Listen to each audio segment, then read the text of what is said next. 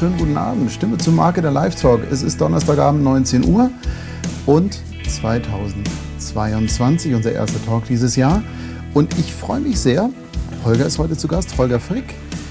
Superama Filmproduktion. Ähm, boah, wenn ich jetzt hier anfange zu erzählen, glaube ich, äh, drehe ich völlig durch, weil ich bin sehr begeistert. Die Projekte, die er so macht, finde ich super. Ähm, ich durfte auch mal mitwirken ein bisschen, beziehungsweise meinen kleinen Teil dazu beitragen zu einem Projekt. Da kommen wir vielleicht später noch dazu. Ähm, Regisseur, kreativer, Podcaster, Nerd im besten Sinne. Ähm, deswegen verstehen wir uns auch so gut. Und ähm, ja, heute freue ich mich sehr, Holger Frick begrüßen zu dürfen. Und hier ist er, an die Kamera. Servus. Man sieht hier schon das Nerdgetummel und so. Das finde ich ganz, ganz, ganz toll. Ja, vielen, vielen Dank für die Einladung. Es freut mich sehr, wieder hier in deinem Studio sein Ja. zu können. Diesmal mit anderem äh, Inhalt. Genau, heute mal ein anderes Setup. Das ist sehr gut. Olga, wenn man dich jetzt nicht kennt, ich meine, wir haben uns über einen Felchi kennengelernt. Ähm, wo ist er überhaupt? Ist er schon da? Schauen Nee, der mal. nicht da. Der war ja einer deiner ersten Gäste, ne? Ja, genau. Er war tatsächlich ähm, mein erster Talkgast, aber wir haben es erst als Folge 4 oder 3 ausgestrahlt, weil ich da noch gemeint habe, ey, ich könnte ja noch schneiden. und irgendwann habe ich gemerkt, ich habe die Zeit nicht, Sachen zu schneiden. Ich krieg's nicht hin. Anderthalb Stunden, ja.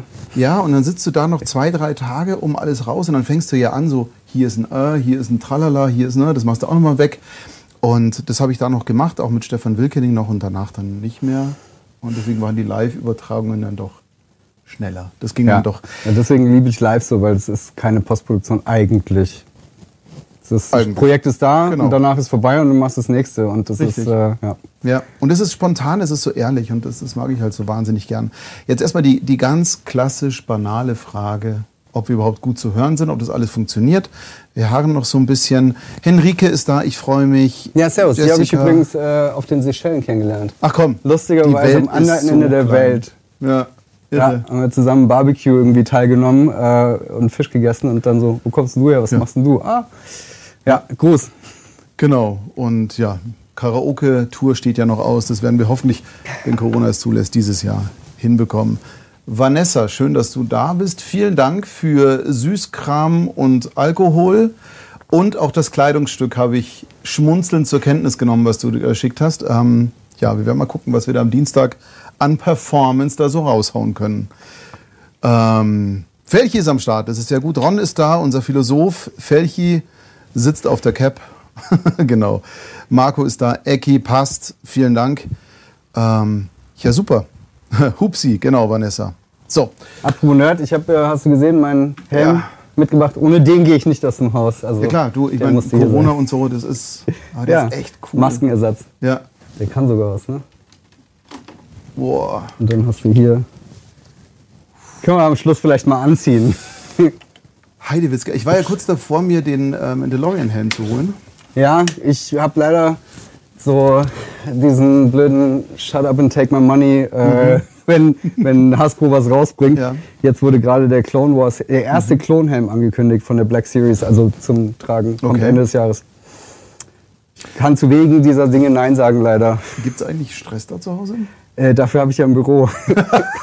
Sorry, Volli. Äh, aber wer schon mal bei uns im Studio im Ja. Büro war. Ähm, ja, was heißt Stress zu Hause? Ich meine, Nora, meine Frau, auch vielleicht schaust du zu, äh, kennt mich ja schon seit, ja, seit wir zusammen sind, sage ich mal. Und ähm, auch zu Hause gibt es ein paar Ecken, wo dann äh, meine Comicsammlung äh, schön. unter, unter einem Brett versteckt irgendwo oder die Magic-Karten im Ordner noch ihren Ja. Platz gefunden haben oder auf dem im Kinderbad hängen dann die Originalzeichnungen von, von irgendwelchen Comiczeichnern von Cons, die ich mitgenommen habe. Ah ja, das ist aus meinem Leben nicht wegzudenken, Ja. dieses, dieses Thema. Stimmt, extern getroffen, außerhalb entweder deines Büros oder meines Studios, haben wir uns ja dann auch auf der Comic-Con, ne? Ja, Comic-Con, genau, und auf der Wiesen einmal. Und auf der Wiesen einmal. Sehr geil. Ja, Spielzimmer, wir haben alle Spielzimmer. Gefällt dir? Ja, genau. Erzähl mal, ähm, du hast eine Filmproduktion, beziehungsweise drehst eben auch dann äh, Serien, Filme. Ähm, wie ist es aus deiner Leidenschaft raus entstanden? Ich meine, du hast ja wahrscheinlich auch von klein auf, so wie ich ja genauso, oh, Star Wars, ui, guck mal. Ähm, Ja, ich bin ein Jahr zu spät geboren, um Okay. ihn mit null oder mit eins im Kino hätte sehen können. ähm, Nein. Äh, ja, also, puh, wo fange ich an? Das sind anderthalb Stunden auch schnell voll. Äh, Lebensgeschichte. Ja. Ähm, also tatsächlich ist es so, und das hört man ja auch äh, super oft von irgendwelchen äh, Filmemachern in irgendwelchen Interviews, ja, ich wollte irgendwie schon immer, seit ich denken kann, Filme machen. Das ging los schon immer, ne? Also seit der mhm. irgendwie siebten, achten Klasse. Ähm, und ich erzähle mal gern die eine Geschichte. Ich habe einmal bei einem Freund übernachtet, da war ich zehn oder elf. Ähm, und wir, der hatte einen Fernseher im Zimmer, ich nicht. Und dann haben, lief der nachts und wir haben irgendwie ewig alles geguckt und die Eltern haben sich darauf ja. geachtet und dann lief der Nightmare on Elm Street. Und ähm, einer musste die Wand angucken und einer den Fernseher mit der Fernbedienung in der Hand zum äh, Umschalten, falls es zu gruselig wird, weil das, dieser Film äh, hauntet mich bis heute. Nee, und daraus ist tatsächlich sowas entstanden. Ich hatte dann einfach ein halbes Jahr Schiss einzuschlafen und konnte ja. damit nicht umgehen. Was echt, ich äh, empfehle niemanden, seinen Kindern Horrorfilme zu früh zu zeigen. Aber da können wir auch noch drüber sprechen. Ich habe auch einen Sohn, der ist 13, mit dem habe ich jetzt auch schon so ein oder anderes, aber ganz behutsam daran geführt. Ne? Du bist da eh sehr bedächtig. Also das ist schon, das ist schon gut. Ich erinnere mich, mit, ich glaube, andere sagen mit nein, acht, aber ja, ja. mit acht habe ich, glaube ich, Halloween gesehen. Ja, ja jeder hat da so. so ähm, Halloween Es ist für viele so der, der erste Traumafilm. Ähm, habe ich nie gesehen. Das habe ich nicht. Äh, Fried, Friedhof der Kuscheltiere war zu der Zeit, äh, wo einige danach äh, als zu früh gesehen nicht ja, schlafen konnten. Genau. Bei mir hat das tatsächlich dann, aber ist das umgeschlagen in den nächsten Jahren zu, das hat mich so fasziniert, warum ich so Angst hatte vor einem Film, ja. wo ich doch weiß, das ist nicht echt, dass da eine Faszination entstanden ist, sowas zu machen und sowas mhm. zu. Ich habe das so verglichen mit mit einer Geisterbahn ähm, Leute erschrecken, Emotionen, also wie ich jetzt weiß, äh, Geschichten erzählen und das auf so Emotionen zu übertragen, mhm. wo du weißt, es ist nicht echt, dass du trotzdem mitfieberst und da emotional mitgehst. Und das hat mich so in diese Storyteller, Geschichtenerzähler, ähm, zu Deutsch eben Regisseur, Autor, Schiene gebracht. Und dann war relativ schnell, dann habe ich wirklich in der Schulzeit schon angefangen, mit einem Freund Filme zu machen. Mhm. Oder einen Spielfilm haben wir über ein Jahr am Wochenende und abends gemacht. Der ist nie ganz fertig geworden. Ähm, noch ein Kurzfilm. Mhm. Und dann war so nach der Schule klar, Filmhochschule wäre so was das Ziel. Und dann, um die Bewerbung da irgendwie anzugehen, musste ein Praktikum machen oder Praxis, Praxiserfahrung sammeln. Ja. Und bin dann, ähm, habe mich halt deutschlandweit beworben, wo ich wusste, wo ich hin wollte. München, Berlin, Hamburg, Stuttgart, so die Filmschulen, die ich mhm. kannte. Und bin dann relativ schnell in München gelandet, was mich auch äh, gefreut hat, weil es nahe zu den Alpen ist und ich gern snowboarde. Und das in Berlin hätte ich mich, glaube ich, nicht äh, so gefreut. Ja. Weiß ich nicht. Coole Stadt, aber ich bin da ganz gern mal zum, zum Feiern Leute besuchen. Nee, München war dann das äh, Ding und bin dann, um es kurz zu machen, bei dem Fernsender äh, vom Praktikum in eine Festanstellung ähm, direkt übernommen worden. Cool. Glück hatte, ja. konnte Trailer schneiden, ich konnte eine Kamera anfassen. Ich habe dann acht Jahre Honor Producer ähm, gemacht. Da habe ich auch einen Felchi kennengelernt. Der schreibt ja auch gerade mein Praktikant. Ich war Fakis Praktikant und lustigerweise auch der Praktikant vom Volker, mit dem ich dann die Firma gegründet habe. Mhm. Ähm, wir sind äh, zusammen, zu zweit haben wir Superama Filmproduktion. Zehn Jahre später, also 2010, 2000 habe ich Praktikum gemacht. Da war gerade Big Brother so die erste Staffel im Fernsehen. Und dann, also ich kann ja sagen, bei RTL 2 war ich da. Ähm, mhm und bin da mehr oder weniger groß geworden. Das war so meine Ersatzstudienzeit beim Fernsehen. Das waren echt wenig Leute, echt junge Leute. Da war cooles Programm äh, mit Stargate und äh, später 24. Die Stimmt, Animes. Die, die, coolen Sachen liefen da. Ja ich habe dann äh, durfte die äh, Trailer machen für Dragon Ball Z, als das erste Mal ab 18, 19 Uhr in der Abendschiene lief. Mhm. Äh, habe auch 35 Millimeter Drehs gemacht. Ach, komm. Richtig, richtig cool, als so mit 23 als mhm. Junior Producer und ähm, hatte da echt eine, eine, coole Zeit. Und die haben mich dann, also danke nochmal an RTL 2 auch, äh, nach New York geschickt, eben an die New York Film Academy. Wow. Oder gelassen, mich da so äh, supported, weil ich mhm. dann immer gesagt habe, ich würde gern schon noch dieses Filme machen, Filmhochschulstudium äh, machen, okay. um tatsächlich mal einen Kinofilm zu machen. Das ist immer so mein, mein Ziel gewesen, mhm. mein Traum. Und ähm, das war nur ein Sommerkurs, ne? also es war jetzt nicht ein Jahr oder, oder länger. Aber eben in New York, in Manhattan, habe ich dann drei Kurzfilme gemacht und da ein bisschen was gelernt. Und bin dann zurückgekommen und habe dann relativ schnell aus der Festanstellung eine festfreie Anstellung, also halb als Freiberufler, dann mich mhm. schon äh, orientiert, einen ersten Kurzfilm gemacht, ähm, den auf Festivals eingereicht. Also diesen Weg. Ich bin nie auf die cool. Filmhochschule gegangen am Ende, sondern habe das irgendwie selber gemacht dann. Ich muss dir ganz ehrlich sagen, das ist ja auch, wenn ich jetzt schaue, mein Ziel war ja auch in der Ende Fachoberschule jetzt mal hinzugehen und zu sagen, okay, ich will auf die Tontechnikerschule äh, nach Nürnberg und will das da studieren. Trink ruhig, Mann, die Kamera ist gerade bei mir. Ja, ich muss nur gucken, wo die Kamera gerade ja, ist. Ja. Ist kein ich, rotes ich Licht schon, oder so. Ich mache das schon schnell. Ich schalte das schon um. ähm, und hatte auch den Plan, eigentlich dahin zu gehen. Und in Wirklichkeit habe ich dann gejobbt und gemacht und getan, eine CD gemischt bei einem Musiker, dann in einem Studio angefangen und hier und da und bumm, fupp, vorbei. Und da brauchst du es auch nicht mehr. Also es gibt ja verschiedene Wege daran zu gehen. Wenn du jetzt Total. nicht unbedingt das Diplom auf dem Klo hängen haben willst, ähm, kannst du natürlich auch einen anderen Weg gehen. Und äh, Praxis ist halt dann doch Praxis. Und das ist viel pragmatischer auch, finde ich. Ja, ist so. Und ich fand auch dann spannend, wo wir jetzt seit, ähm, in der Firma seit äh, fünf Jahren ausbilden und ich der Ausbilder bin und ja. ich anerkennt, also habe dann eine Ausbilderbescheinigung da mhm. gemacht, eine Prüfung, aber die Praxiserfahrung im Beruf ohne ein abgeschlossenes Studium oder eine Lehre äh, reicht oder ist natürlich viel besser, was heißt besser, ist genauso gut anscheinend, wie wenn du es richtig gelernt hast. Also, genau. Also weil ich halt zehn Jahre oder länger im Beruf gearbeitet genau. habe, konnte ich das Wissen dann auch, als ich nachgewiesen habe, dass ich angeblich auch was beibringen kann, äh, durfte ich das auch offiziell mhm. eben ausbilden. Und das fand ich dann auch cool und spannend und macht Spaß. Ja. Das kam dann eben auch noch dazu. Ja. Jetzt sind wir so wahnsinnig viele Punkte gleich auf einmal durchgegangen und so mal durchgeritten durch dieses Ding. Ähm, wichtig ist ja für mich der Punkt, wenn etwas aus einer Leidenschaft heraus entsteht. Ich meine, Ecki hat jetzt hier gerade geschrieben, sein erster, warte, ich komme mal hin, Murnaus Nosferatu war sein erster Horrorfilm. Hat er im Kino gesehen? Scherz. ja. Und ähm, Ramon schreibt hier auch, ja, die kranke Schwester in der Dachkammer bei Friedhof der Kuscheltiere mit neun uh, gesehen, sehr clever. Zelda. Ja. Ja, das und war das Gruseligste in dem ganzen Film. Also tatsächlich, das ist dieses Bild, da machst du wie bei Shining die, äh, ja. die, die alte Lady in der Badewanne. Das sind so Dinge, da machst du heute noch teilweise die Fenster zu, wollte ich schon sagen. der Kuscheltiere ist bei mir nur hängen geblieben mit dem Skalpell die Sehne hinten durchschneiden. Auch das. Diese Szene ist bei mir fest zwei, eingebrannt. Zwei Images. Die Schwester ja. im Bett, die genau. Äh, so ziemlich fies anzuschauen ist und dieses durch die Treppenstufe ja. im Skalpell. Mhm. Definitiv. Also das werde ich nicht vergessen. Und ich meine, was Stephen ja. King einfach so gut kann und was da in dem Film ja auch das Härteste an sich ist, und das merkst du auch dann natürlich erst eigentlich, wenn du selber Kinder hast, ist mhm. das Thema äh, Kind und, und Trauern und was da in der Familie passiert. Ja. Und dass dann das Kind äh, eben als, ich sage jetzt mal, böses Wesen zurückkommt und du nicht weißt, ist es mein Kind, soll ich mhm. das, kannst es nicht an, nichts anderes als es lieben, wahrscheinlich, sage ich mal. Ich habe sehr viele ähm, Stephen King Bücher auch gelesen und gehört die letzten Jahre gerade. Also gerade Shining, was jetzt mein, ich sag mal so, absoluter Top 1 Horrorfilm ist. Okay. Ähm, kann ja kurz sagen, ich habe auch einen YouTube-Kanal, mache Filmreviews und da gibt es so. Äh, unbedingt, sag das. Also, äh, super Filmmakers ja. bei äh, YouTube. Gerne ein Abo da lassen. Da. Gucken. Genau, da kannst du es gerade gucken. Super Filmmakers. Ähm, hier bei YouTube oder bei Facebook. Nein, ich mache so Filmreviews einfach, weil ich Bock drauf habe. Und das letztes, vorletztes Jahr angefangen habe mit einem Kumpel zusammen.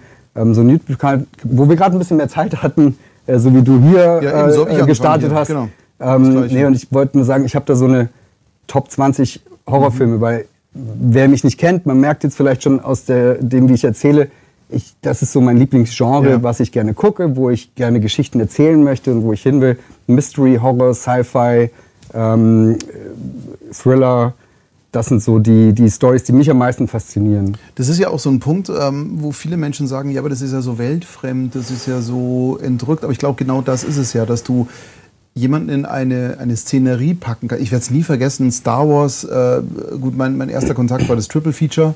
Also ich habe es mir wirklich gleich gegeben. Ein Kumpel hat gesagt, da musst du rein. Und ich habe gesagt, okay, schwänz mal Schule, geh mal ein Triple Feature. Fuck. Also das war der Hammer. Und für mich war in Minute zwei war klar, was ich beruflich machen möchte. Mhm. Und das ist halt dieses Faszinierende, wenn du einfach sagst, okay, ich habe etwas, was völlig unrealistisch ist, was nicht tagtäglich greifbar ist.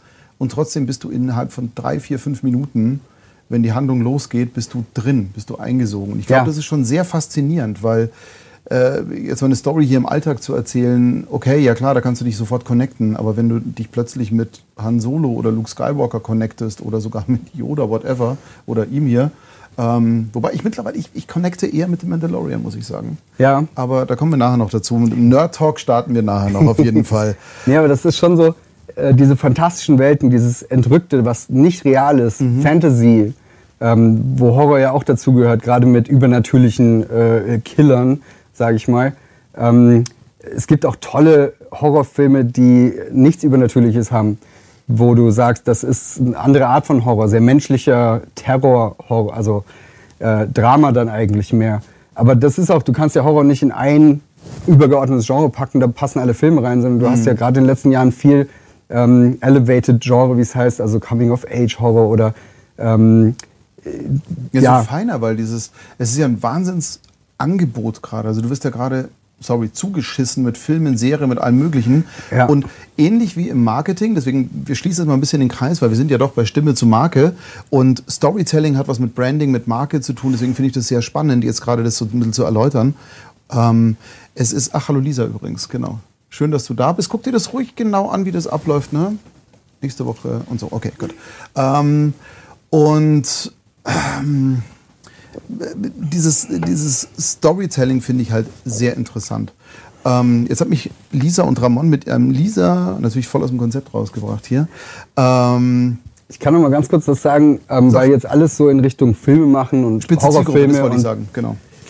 Ja. Eigentlich mache ich ja andere Sachen. Ne? Also es ist so, ich habe ein paar Kurzfilme gemacht mhm. und ähm, den Spielfilm immer schon in der Planung, sage ich mal. Da gibt es auch ein Drehbuch und lass da nicht los. Aber eigentlich habe ich mit, mit dem Volli eben Superama gegründet, damals als Werbe- und Imagefilmregisseur und wurde dann eben Producer, habe auch mhm. viel geschnitten. Ähm, aber wir sind ja voll in dieser Welt drin. Marketingfilme, ja. äh, Firmenkommunikation, da ist nichts mit Horror.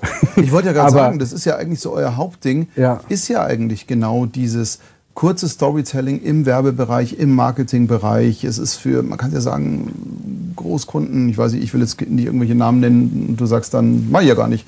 Aber ähm, das ist ja eben das Beeindruckende, dass ihr eigentlich so auch in dieser, in dieser Kurzerklärung oder Kurzerzählweise seid und dein Herz schlägt aber dann für Horror und für Suspense und so ein bisschen Spannung. Und ich glaube, dass das aber eine ganz gute Befruchtung ist. Was ich vorhin sagen wollte, wo ich den Faden so ein bisschen verloren habe, ist, durch dieses Überangebot musst du natürlich auch etwas spitzer werden. Das heißt, du musst deine Zielgruppe besser definieren. Du musst dann Nischen mehr bilden. Deswegen gibt es ja diese Coming-of-Age-Horror. Es fing ja an mit Horror-Comedy. Dann das wollte ich nämlich gerade sagen. Das ist so mein eigentliches so. Lieblingsgenre ja. im Horrorbereich ist ja Horror-Comedy oder schwarze Komödie. Mhm. Ähm, ganz vorne ist Shaun of the Dead. Also Edgar Wright, der gerade sein Meisterwerk mit Last Night of Soho, ganz anderer Horrorfilm, eher okay. so Hitchcock-Style oh, äh, abgeliefert hat, war ja. gerade im Kino irre gut. Ähm, wo du sagst, deswegen, ich meine, ich liebe genauso Comedy. Aber ja. ich finde, ich traue mich an Comedy nicht ran, um zu sagen, ich mache jetzt einen ja. Comedy-Film, weil für mich ist es noch schwerer, jemanden zum Lachen zu bringen, als jemanden zum äh, Gruseln zu bringen. Es mhm. ist auch nicht einfach, ein Drama zu machen, denke ich, weiß ich. Aber es ist für mich so, ne, jemanden zum Weinen zu bringen, ist zumindest für mich von der, was ich als Filmemacher machen muss, ja. einfacher, weil du weißt, was Leute berührt und eine reale Situation, wo jemand trauert um, um etwas mhm. oder so, wo du mitfühlst. Ähm, ich will jetzt nichts runterspielen, ist auch nicht einfach, da ein ja. Drehbuch zu schreiben und das Filmen. Aber was Übernatürliches ähm, also ich sag mal so, Horror und Gruseln ist für mich so das Zweitschwierigste. Deswegen ist das so die Herausforderung, da einen guten Film zu machen. Am mhm. besten einen, wo du auch mal lachen kannst. Ähm, es gibt mal einen Kurzfilm auch bei YouTube, ähm, Happy B-Day, wenn ich gesehen habe bei okay. Hamburger Kurzfilmverleih. Die vertreiben den, Happy B-Day mhm. ähm, ist genau das, was eigentlich für mich so mein bisher so war auch die Resonanz. Da ist, ist eigentlich eine Beziehungskomödie, die aber wo du nicht immer hingucken kannst, weil es sehr blutig ist. Sag mal, wie ist das eigentlich jetzt in, in deiner Wahrnehmung, weil du gerade sehr blutig sagst? Ähm, ich habe den Eindruck, es muss alles immer so ein bisschen heftiger werden, um überhaupt noch irgendjemanden zu faszinieren. Also ich sage es mal, Game of Thrones. Wäre der Nacktanteil in der ersten Staffel nicht so hoch gewesen, hätten es weniger geguckt. Und wäre der Blutanteil später nicht so hoch gewesen, wären weniger dabei geblieben. Muss man mittlerweile extremer werden im Storytelling? Ich weiß es nicht, weil ähm. dieses Überangebot ist natürlich schon so, dass alles schon erzählt wurde, alles ja. ist schon da. Wie sticht man heutzutage noch heraus? Also ich glaube, das ist tatsächlich äh, nicht nur, dass es heute so ist und immer krasser wird, sondern wenn du mal in die 70er schaust, mhm. da war alles noch viel krasser. Da gab es Exploitation-Filme mit Kannibalen und nackter Haut ohne Ende und äh, Zombie-Filme und ja. alleine in Italien ähm, was da passiert ist mit äh, Giallo und Äh, Auch in Amerika, ne, die, die Hardcore-Actionfilme, die heute noch alle ab 18 sind, wo das Blut nur so spritzt. Und die besten Horrorfilme kommen aus den 70er, 80ern und die sind teilweise, also Tanz der Teufel ist ja heute gerade mal jetzt nicht mehr, vom, nicht mehr zensiert. Stimmt, ja. Ähm, das kam, aber ich glaube, das kommt so wellenweise. Und es ist ja auch nachweislich so, je nachdem, was gerade in der Weltgeschichte Schlimmes passiert, ähm, werden auch die Horrorfilme im Kino schlimmer, weil du sagst, ne, je schlimmer die Realität ist, desto schlimmer muss eigentlich das sein, wo du sagst, ich ähm, sehe was, also ich mal ein bisschen so psychologisch eingelesen auch, ne, weil, weil wenn du einen Horrorfilm machen willst, musst, solltest du ja vielleicht auch wissen, was wurde schon gemacht, wie geht das, warum machst du das und so. Klar. Und du sagst, ne, wenn, wenn irgendwie gerade ein, ein Krieg ist irgendwo und du kriegst Bilder in der Tagesschau von ganz schlimmen Dingen, das Blöde ist, es passieren, du kriegst ja immer mehr News und es ist ja eigentlich keine Zeit mehr, wo es nichts Schlimmes gibt. Ähm, dann steigt auch die Grenze zu dem, was du dann im Kino siehst, weil du oder ein Buch liest oder ne, dein Entertainment in dem Bereich. Wenn das schlimmer ist, dann, dann relativiert es ja so ein bisschen das, was in der Realität passiert. Also so ganz unterbewusst, sage ich mal. Das ist ja nicht so, dass du das ernst nimmst und sagst, oh, das ist, das ist ja noch viel schlimmer als das echte. Aber du siehst was, was theoretisch schlimmer wäre. Und dadurch gehst du natürlich dann psychologisch so ran und sagst, puh, dann ist ja die Realität gar nicht mehr so schlimm. Also es ist so, ne, und wenn nichts Schlimmes da ist, dann reicht dir auch ein FSK 12 Horrorfilm, um dich vielleicht zu, äh, zu fordern. Ich weiß nicht, ob ich es jetzt gut erklärt habe, aber ne, wo ich, du sagst, Ich gucke es nur gerade zu zweifeln, weil ich versuche das gerade für mich nachzuvollziehen. Weil natürlich, du hattest ja vor, boah, ist jetzt auch schon wieder zehn Jahre her, so diese, diese Hostel-Saw-Ecke, Torture Porn, die ich auch hieß. ganz krass fand, Ja. ganz ehrlich. Und für mich war das so schockierend. Ich werde es nie vergessen. Wir haben damals eine Azubine oder einen Azubi gesucht und um halt so ein bisschen lockerer zu werden, weil die anderen natürlich dann plötzlich sehr förmlich waren, haben wir gesagt, hey, was hörst du für Musik, was guckst du für Filme? Und 80 Prozent der Kids haben gesagt Hostel. Und ich habe mir gedacht, okay, ähm, hm, schaue ich mir Ja. mal an. Nee, es ist so, ich glaube, die Lecko. Grenze, wer das guckt und wie die Kids das jetzt gucken und was Ja. für einen Zugang die haben zu, zu härteren Sachen, das ist, hat sich definitiv geändert. Also früher musstest du in die Videothek gehen Ja. und dich in die FSK 18 Abteilung irgendwie reinmogeln oder jemanden kennen, so ein bisschen und sagen, ich will mal einen Horrorfilm leihen. Mhm. Und im Fernsehen liefen die dann entweder geschnitten oder halt um Mitternacht und Ja. dann der Zugang war nicht da. Das Internet gab es da so noch nicht. Und heute ist natürlich, let's äh, jeder. Siebenjährige kann sich Hostel irgendwo angucken, wenn Ja, er will. das. Also das ist schon, schon viel krasser geworden, wo du sagst, da musst du auch echt aufpassen, wenn du Kids hast. Ähm, deswegen, ich bin da, ich habe auch zwei Kinder und ähm, dass du sagst, äh, die haben natürlich Zugriff zu äh, Smartgeräten, Smartphone oder iPad, Ja, äh, Computer, im Internet und du musst echt gucken, dass du da schaust, dass das ein, safe, ein safer Bereich ist ähm, wo du natürlich nie gefeit bist davor. Und ich habe meine Horrorfilmerfahrung auch nicht zu Hause gemacht, sondern wenn du halt bei anderen bist, Ja. wo das nicht so ist. Und das wird sich auch nicht ändern. Ne? Also, Wir haben dann tatsächlich eine, irgendwo eine äh, Kopie herbekommen von Gesichter des Todes, Mhm. das werde ich auch nicht vergessen. Wo ich erst dachte, was ist das denn? Bis ich dann gecheckt habe, worum es da eigentlich geht und mir gedacht, ach du Schittekacke. Ja, es ja. gab immer schon die Filme. ja. Hostel. ähm, Ecki hat bei Hostel die Synchronregie gemacht, bei allen wow, dreien. Okay. Okay, Ecki, du bist einfach Äh, ruhig. Den dritten habe ich gar nicht mehr gesehen. Den zweiten fand ich nicht so gut und den Mhm. ersten fand ich cool, weil er eben das so gemacht hat, um Aufmerksamkeit in dem Genre zu bekommen. Ähm, Viele vergessen ja, dass Saw 1 eigentlich nicht schlimmer ist als 7. Und 7 ist, glaube ich, sogar schlimmer. Ja. Saw 1 ist ein Meisterwerk. Zwei Leute in einem Raum und du weißt bis zum Ende Ja, nicht, genau. was jetzt passiert. Und es geht nur darum, schneidet er sich selber das Bein ab, um zu entkommen oder nicht. Und sehe ich das und ersten- will das sehen oder nicht. Ja, den ersten fand ich wirklich gut und danach Ist ein. Thriller. Ja, die anderen Thriller, waren ja. dann nur noch, wie viel krasser kannst du dir Ja, ausdenken, dass genau. jemand stirbt. Ja, genau. Ähm, ich sehe hier gerade, Henny flucht und schimpft, weil sie so spät ist. Ja, pff, aber du bist ja da, Henny, das ist sehr gut. Servus, Martin ist da. Schön, dass du da bist. Wir reden noch ein bisschen und man kann es ja danach auch nochmal anschauen. Ja, eben, kannst du noch mal nachgucken. Genau, der dritte war scheiße, sagt Ecki. Genau, Marco ist auch da. Super Filmmakers schreiben hier gerade Hi Papa. ja, das ist mein Sohn bei Ja. YouTube in meinem Account. Ja, sehr schön. Genau. Äh, Margit ist auch da. Henny, wir haben bei einer Pa- Pyjama-Party aus Versehen Pans Labyrinth geguckt. Wussten alle nicht, dass das kein Feelgood-Film ist, für immer traumatisiert, ja. Ich habe den noch gar nicht gesehen. Wahnsinnig Ja. gut. Del Aber Toro war hart. das auch, ja? Del Toro. Ja. Der, da kommt ein neuer Film raus, Nightmare Alley, nächsten Okay. Monat im Kino, sieht unglaublich toll aus. Ich meine, das ist einer der absolut größten, sag ich mal, Meister seines Werks, was Horror und Fantasy Ja. angeht. Und äh, nicht so, hat ja auch einen Oscar gewonnen für Shape of Water, der jetzt nicht ein Horrorfilm ist. Ja. Ähm, aber auch Elemente hat von düsteren äh, Horrorfilmen. Naja, und wenn du guckst, die meisten großen Regisseure, ob jetzt äh, Steven Spielberg, James Cameron, äh, Martin Scorsese, hatten alle schon Berührung mit Horrorfilmen. Scorsese weiß ich jetzt gar nicht so genau, aber Tarantino, Ja, ein gut, so- großer Liebhaber von Horrorfilmen. Ja. Robert Rodriguez, also ich rede jetzt von den großen Regisseuren, die ich so toll finde, aber selbst, ähm, ja, das ist, aber wir können auch das Horror? äh, Thema wieder, hm? Nee, Spielberg, sein erster Film, äh, Duel, Ja. wo der LKW den, ähm, den Mann im Auto verfolgt. Ja, Das ist ein ganz klassischer äh, Horrorfilm. Ja. Und Gut, man merkt, das ist. Der weiße Hai. Ist, ja. Ja. Okay. um, um das Thema ja. Mhm. abzuschließen, war gestern in Scream 5, äh, Scream, wie er jetzt heißt, wieder, äh, auch äh, lustig. Und Scream war damals 1996 auch einer der Filme, der bei mir das so ausgelöst hat, wo ich gesagt habe, okay, krass, was kann man mit einem Film machen, mit einem Genre, was mich so umgehauen hat, vom Konzept her, so eine Metaebene einzubauen, dass du im Film über Filme redest und dann Regeln erklärst, wie der Film, den du gerade schaust, funktioniert.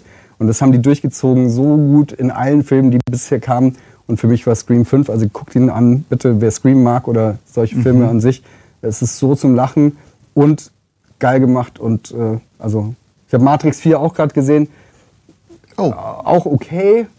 äh, war auch Die meine Idee war, okay. ja, Ja, okay. Die, die erste, erste Hälfte war geil, die Ideen dahinter Ja. waren geil, aber ja, das, da habe ich auch dann auf meinem Kanal dazu. Paul, Paul, schön, dass du da bist. Paul schreibt gerade Get Out. Geiler Film. Ja, und das ist das, was Ja. du in den letzten Jahren eben, jetzt reden wir nämlich nur über Filme, Ja, was, alles, ist, äh, alles ähm, was du in den letzten Jahren gemerkt hast, letzten zehn Jahren. Mein Lieblingshorrorfilm der letzten zehn Jahre ist It Follows. Mhm. Ähm, unglaublich tolles Konzept, auch so eine Art, sag ich mal, Coming-of-Age-Horrorfilm, äh, aber von der Machart her und vom Soundtrack und von den Bildern mit den jungen Schauspielern hat es so was Originelles, Neues da reingebracht in diese Art von Filmen.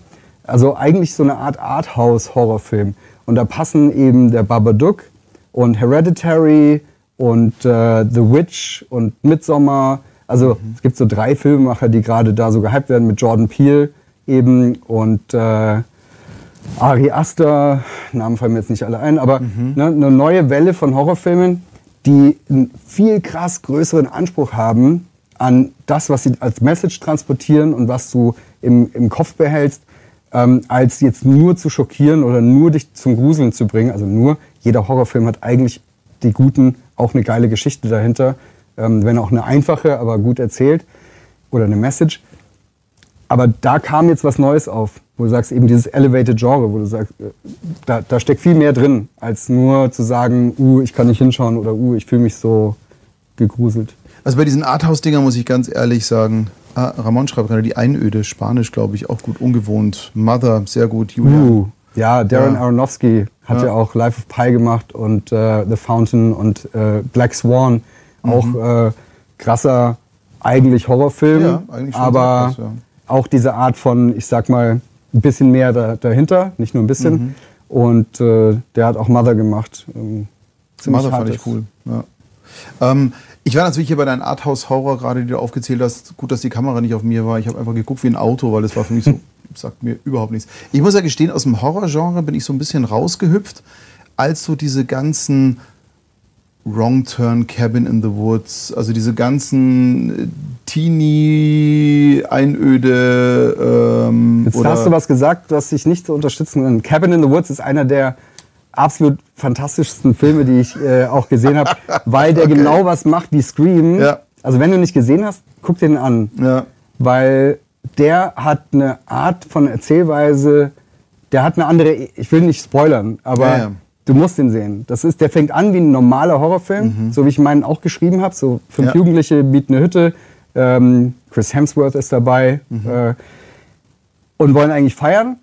Und dann merkst du, die, da ist noch eine andere Ebene, warum die da sind und ähm, was da eigentlich dahinter steckt, was denen passiert. Ja. Und der Film explodiert so krass. Im, im, das hast Okay, du nicht dann, gesehen. dann, dann habe ich dem keine also Chance gegeben. Weil Wrong Turn ja. ist genau, was du sagst. Ja, ja. Dieses, so, da gibt es auch sieben Teile inzwischen und es ist immer das Gleiche und es ist immer schlechter geworden und super, super langweilig Ja, eigentlich. Felchi schreibt gerade, ich soll mich nicht mit Filmdiskussionen mit dir einlassen. Nein, doch, weil Nein, aber Cabin in the. Woods Ja. ist absolute Empfehlung für alle, Okay. die Filme lieben, weil Ja. der Film ist ähm, so intelligent, und so unterhaltsam und du so ein Brainfuck heißt es heutzutage. Genau. Äh, Linda hat hier gerade so schön äh, gefragt, beziehungsweise geschrieben, sie ist gerade erst dazugekommen, ihr redet über Horrorfilme, cool. Was meint ihr, respektive du jetzt in dem Fall, zu Klassikern wie The Shining oder Rosemary's Baby? Funktionieren ja ohne Jumpscares und sind nach heutigem Standard ja leider für viele zu langweilig, weil gar Ja. nicht gruselig. Wie siehst du das als Storyteller und auch studierter Filmemacher? Ähm, studiert durch Erfahrung Ja. beim Gucken, ja. ähm, Aber du warst ja auch in Also ich habe vorhin gerade gesagt, Shining ist für mich an meiner Nummer 1 Horrorfilm aller Zeiten. Und das Lustige ist, ich habe jetzt eben letzt, vorletztes Jahr das Buch erst gelesen und kann mich jetzt nicht mehr entscheiden, was ich, was ich geiler finde. Ich kann verstehen, warum Stephen King den Film nicht gut fand. Aber ich ist trotzdem immer noch Stanley Kubrick ein Meisterwerk, was einen Horrorfilm angeht. Ähm, die Unterschiede Film, Buch finde ich auch unglaublich interessant. Ähm, muss man mal angucken. Rosemary's Baby fand ich cool, aber bestes Beispiel für so einen Film ist eigentlich, was angesprochen wurde, der Exorzist. Niemand heute gruselt sich mehr beim Exorzist. Ein paar finden vielleicht die Szene eklig, äh, ne, die, Ja, die da aber sind. das gruselt nicht. Aber es gruselt nicht. Nee. Und der kam äh, Mitte 2000er neu ins Kino, in der neuen Abtastung. Und dann Mhm. war ich da im Kino mit Leuten. Da haben die Leute gelacht. Und ich sag so, damals, als er rauskam, sind die Leute schreiend aus dem Kino gegangen.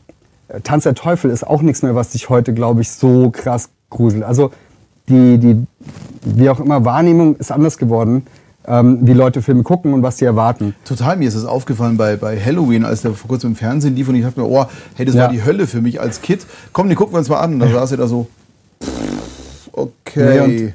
Und Ja. das Thema Jumpscares, ja, das ist das äh, Achterbahnfahren, einfachstes Mittel, um zu gruseln, ist, du hast eine ruhige Szene, jemand guckt irgendwo hin, du schneidest um, hast einen harten Sound und ein krasses Gesicht ist da.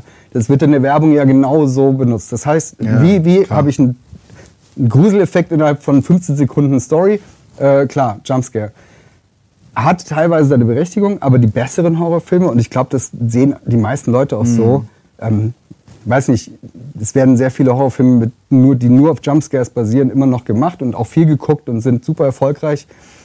Aber ich glaube, die Leute sehnt es schon danach, auch zu sagen, ich baue eine Situation auf und bekomme Angst äh, in einer Einstellung, weil durch das, was Musik und Kamerafahrt machen und wie ein Schauspieler oder was für ein Dialog gerade passiert, was sie sagen, was passieren wird, der Grusel kommt. Ja. Und dann kommt er vielleicht nicht. Und das ist auch was, wo ein Scream so krass gut spielt, wo du einfach eine Szene hast, wo du weißt, es passiert gleich was. Ja. Und dann macht einer die Tür auf und du weißt, der macht die zu und natürlich ist dann keiner da. Und dann macht er, machen die das aber drei, viermal hintereinander. Und dann kommt der Killer in irgendeinem Moment, wo du es gar nicht erwartet. Also die machen das dann, übertreiben das, weil die genau wissen, dass diese Jumpscare-Sache Ja klar, so das gut ist dann. Meter, Meter und nochmal So. rüber. Ja, das ist ja ganz Aber geil. ja, die letzten, hier das ganze Conjuring-Universum und ähm, was die letzten Jahre rausgekommen ist, Paranormal Activity, Ja. äh, Found-Footage-Serie, ja das klar, ich wollte ja basiert auch sehr Blair viel. Witch, wollte ich ja auch gerade mal anführen, Blair Witch, was ja auch super geil ohne das funktioniert Das hat. war 1999. Ja, eben, schon ewig her. Ron schreibt hier gerade Fun Fact, er ist heute Abend mit Thomas Birker nicht ins Kino gegangen, Scream 5, um unter anderem hier am Horror Talk teilzunehmen. Ist das euer Ich Ernst? spoilere nichts, nein. Ja, wir können auch gerne zu Sci-Fi wechseln, das ist ja die Ja, ja. andere Leidenschaft. Nein, es geht ja Oder wieder zur Werbung zurückkommen. Nee, es geht ja grundsätzlich, was, warum ich dich ja als, als Gesprächspartner, ich, A, weil ich dich scheiße sympathisch finde und weil du echt Plan Danke, hast von dem, was du da tust und immer spannende Geschichten zu erzählen hast. Aber du bist für mich ja auch äh, im, im Storytelling-Bereich wirklich, äh, weil du so von verschiedenen Ebenen beleuchtest. Und ich finde, gerade im Marketing, wir haben jetzt gerade eine, eine Challenge noch eigentlich fertig, ähm, Marketing-Challenge, wo es eben darum geht, erzähl deine wahre Geschichte. Und da haben wir ja sehr nette TeilnehmerInnen, unter anderem auch hier gerade dabei. Und ähm, da geht es ja hauptsächlich um Storytelling. Und das Leben sind ja, es ist, es ist ja alles Geschichten erzählen. Das ist ja nichts anderes. Und ich meine, gute Geschichten gibt es ja auf allen Ebenen. Das hat ja, wir sind zwar jetzt im Horrorgenre, weil es halt, da ist ja noch viel mehr dabei, als nur eine Geschichte zu erzählen. Weil ich meine, ähm, Lost in Translation erzählt auch eine Geschichte. Absolut.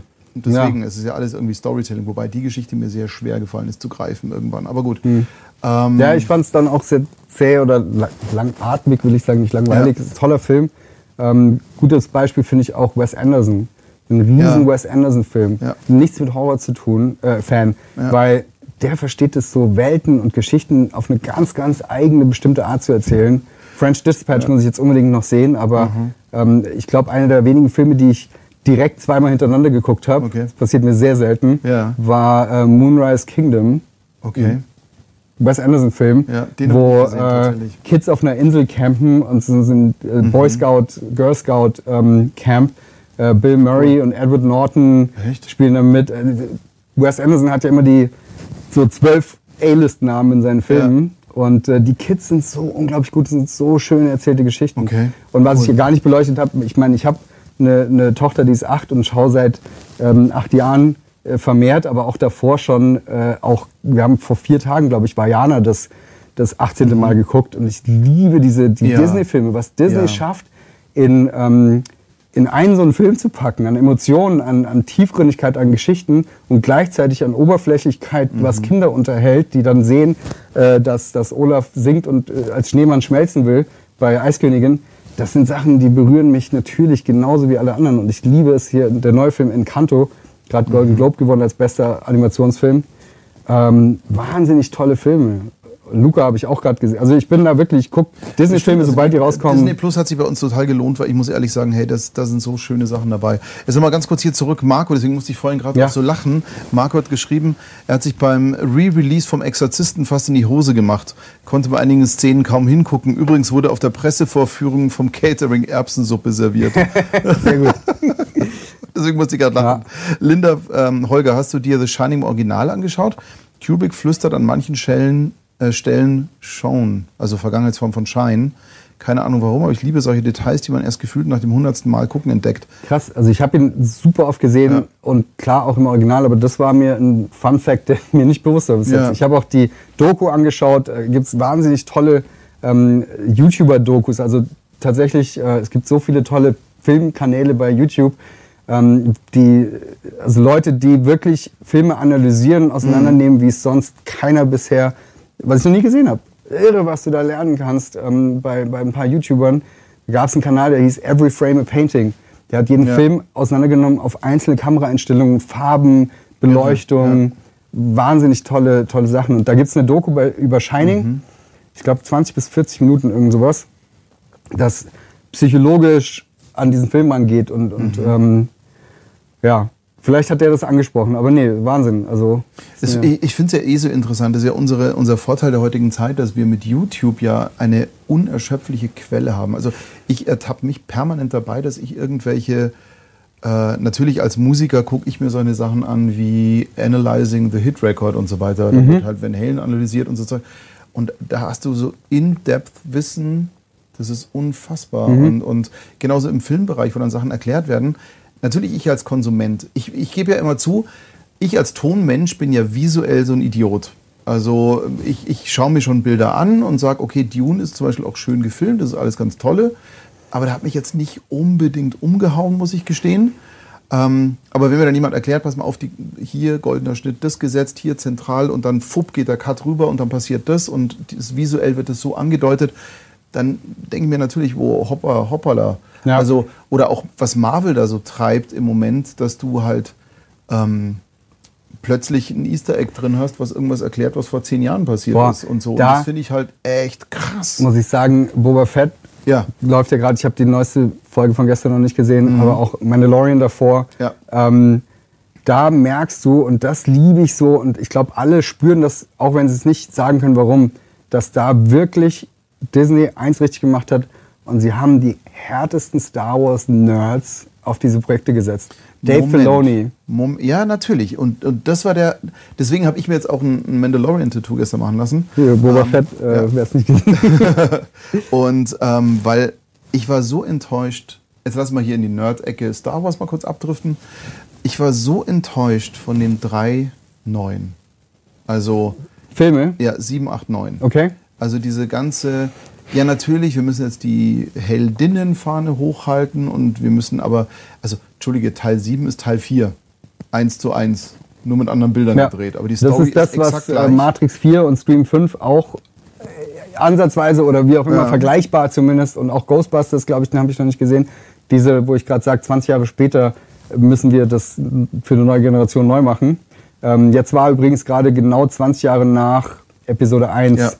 Und Episode 1 war ja 20 Jahre nach Episode 4 Mhm. so. Ähm, ja, also mein Statement zu Episode 7, 8, 9 kurz ist, ich fand 7 cool, richtig cool eigentlich. Was mich gestört hat, ist, dass auch ein Planet am Ende explodiert, dass auch am Anfang einem Droiden irgendwelche Pläne gegeben werden und dass die Parallelen zu Episode 4 da zu groß waren. Was ich mega gefeiert habe, waren äh, Ray und Kylo Ren als neue Charaktere und wie sie in ihre Rolle, also das, was das Neue war, das waren die zwei Charaktere und das hat mich fasziniert. Ich wollte deren Geschichte wollte ich wissen. ja, aber die haben sie doch auch verkackt.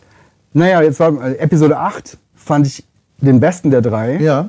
Weil, Ich war auch anderer Meinung als ein Großteil der Zuseher, ja. weil der hat das erste Mal was Neues gemacht. Der hat mit dem Alten aufgeräumt und hat was versucht. Ähm, das hat nicht gut Anklang gefunden. Und was mich ein bisschen genervt hat, war, dass er sehr viel, was Sieben aufgebaut hat, einfach nicht beachtet und ja weggeschmissen das, hat. das fand ich dann auch wieder doof. Es war ja. keine, keine Stringenz in, diesen, in, der, in, der, in der Story. Und dann, Episode 9, mei, ist ein, ist ein unterhaltsamer Star Wars-Film, aber war für mich so der schwächste, weil da hast du gemerkt, wie sie nur noch gerudert haben und gesagt haben, uh, wir müssen jetzt die Fans befriedigen, wir müssen, äh, also die Star Wars-Fans, wir müssen das irgendwie zu Ende Ja, bringen, wir müssen genau. die Fäden zusammenführen. Wir haben aber nur zweieinhalb Stunden, ja, dann lass die von da nach da und das passiert und dann lösen wir das auf und du so, äh, ja, danke. Und da hat mir einfach gefehlt eine führende Hand von einem George Lucas oder das hat Kathleen Kennedy nicht hingekriegt. Wir haben J.J. Abrams wieder reingeholt, obwohl er den dritten nicht machen sollte. Wenn der alle drei gemacht hätte oder ein Head-Autor da drauf gesessen wäre und alles Mhm. geschrieben hätte oder ein, wie du es heute beim Fernsehen hast, Showrunner, Ja. dann wäre das sicherlich geil geworden. Aber so war es super chaotisch, weil sie zu schnell zu viel Geld gerochen haben und Star Wars Genau. machen mussten, wollten, wie auch immer. Also das ist leider ähm, auch ein sehr fader Beigeschmack. Und da bin ich gerade happy, dass was, was mit Star Wars passiert, mit den Serien ähm, und hoffentlich auch den Absolut. nächsten Filmen. Absolut, das wollte ich auch gerade sagen. Und für mich wirkte das ähnlich wie Lost, ähm, sehr Lost Absolut. eben. Wie Einfach- Game of Thrones. Die haben es auch verkackt am Ja, die hatten dann einfach so, äh, okay, die rote Linie wurde nicht bis zum Ende durchgedacht, Ja. sondern einfach nur schnell zusammengeknüpft. Akte X hat auch äh, Stimmt, am Schluss wurde es dann auch Ja. Hanebüchen.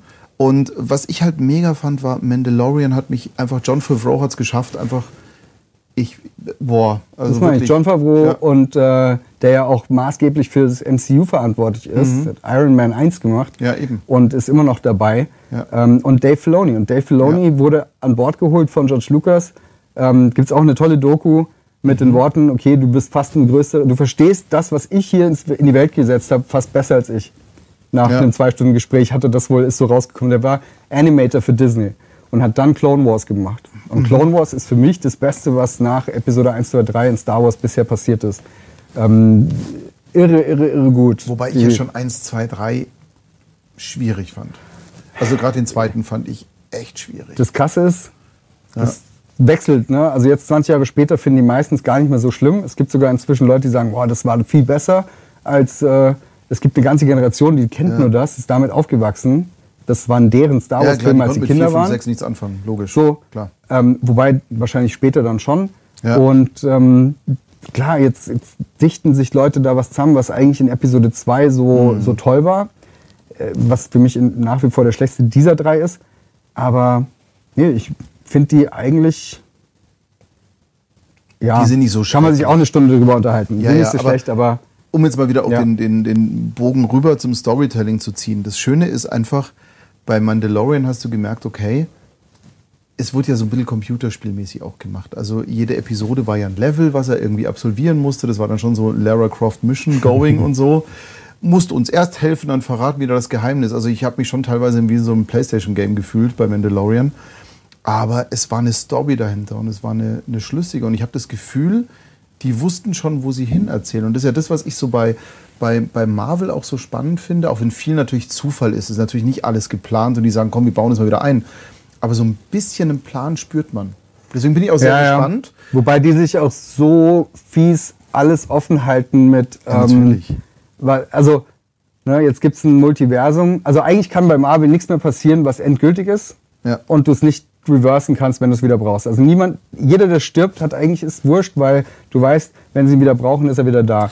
Das ist so ein bisschen, ne, entweder, entweder Wenn es in holst du dir, Comics funktioniert, dann wird es da auch funktionieren. Das ja, so. wobei ja. ich dann schon eher Fan davon bin, dass jemand wie bei Batman jetzt, Mhm. ähm, neuer Autor, neuer Regisseur, erzählt seine Vision dieser einen Geschichte. Ja.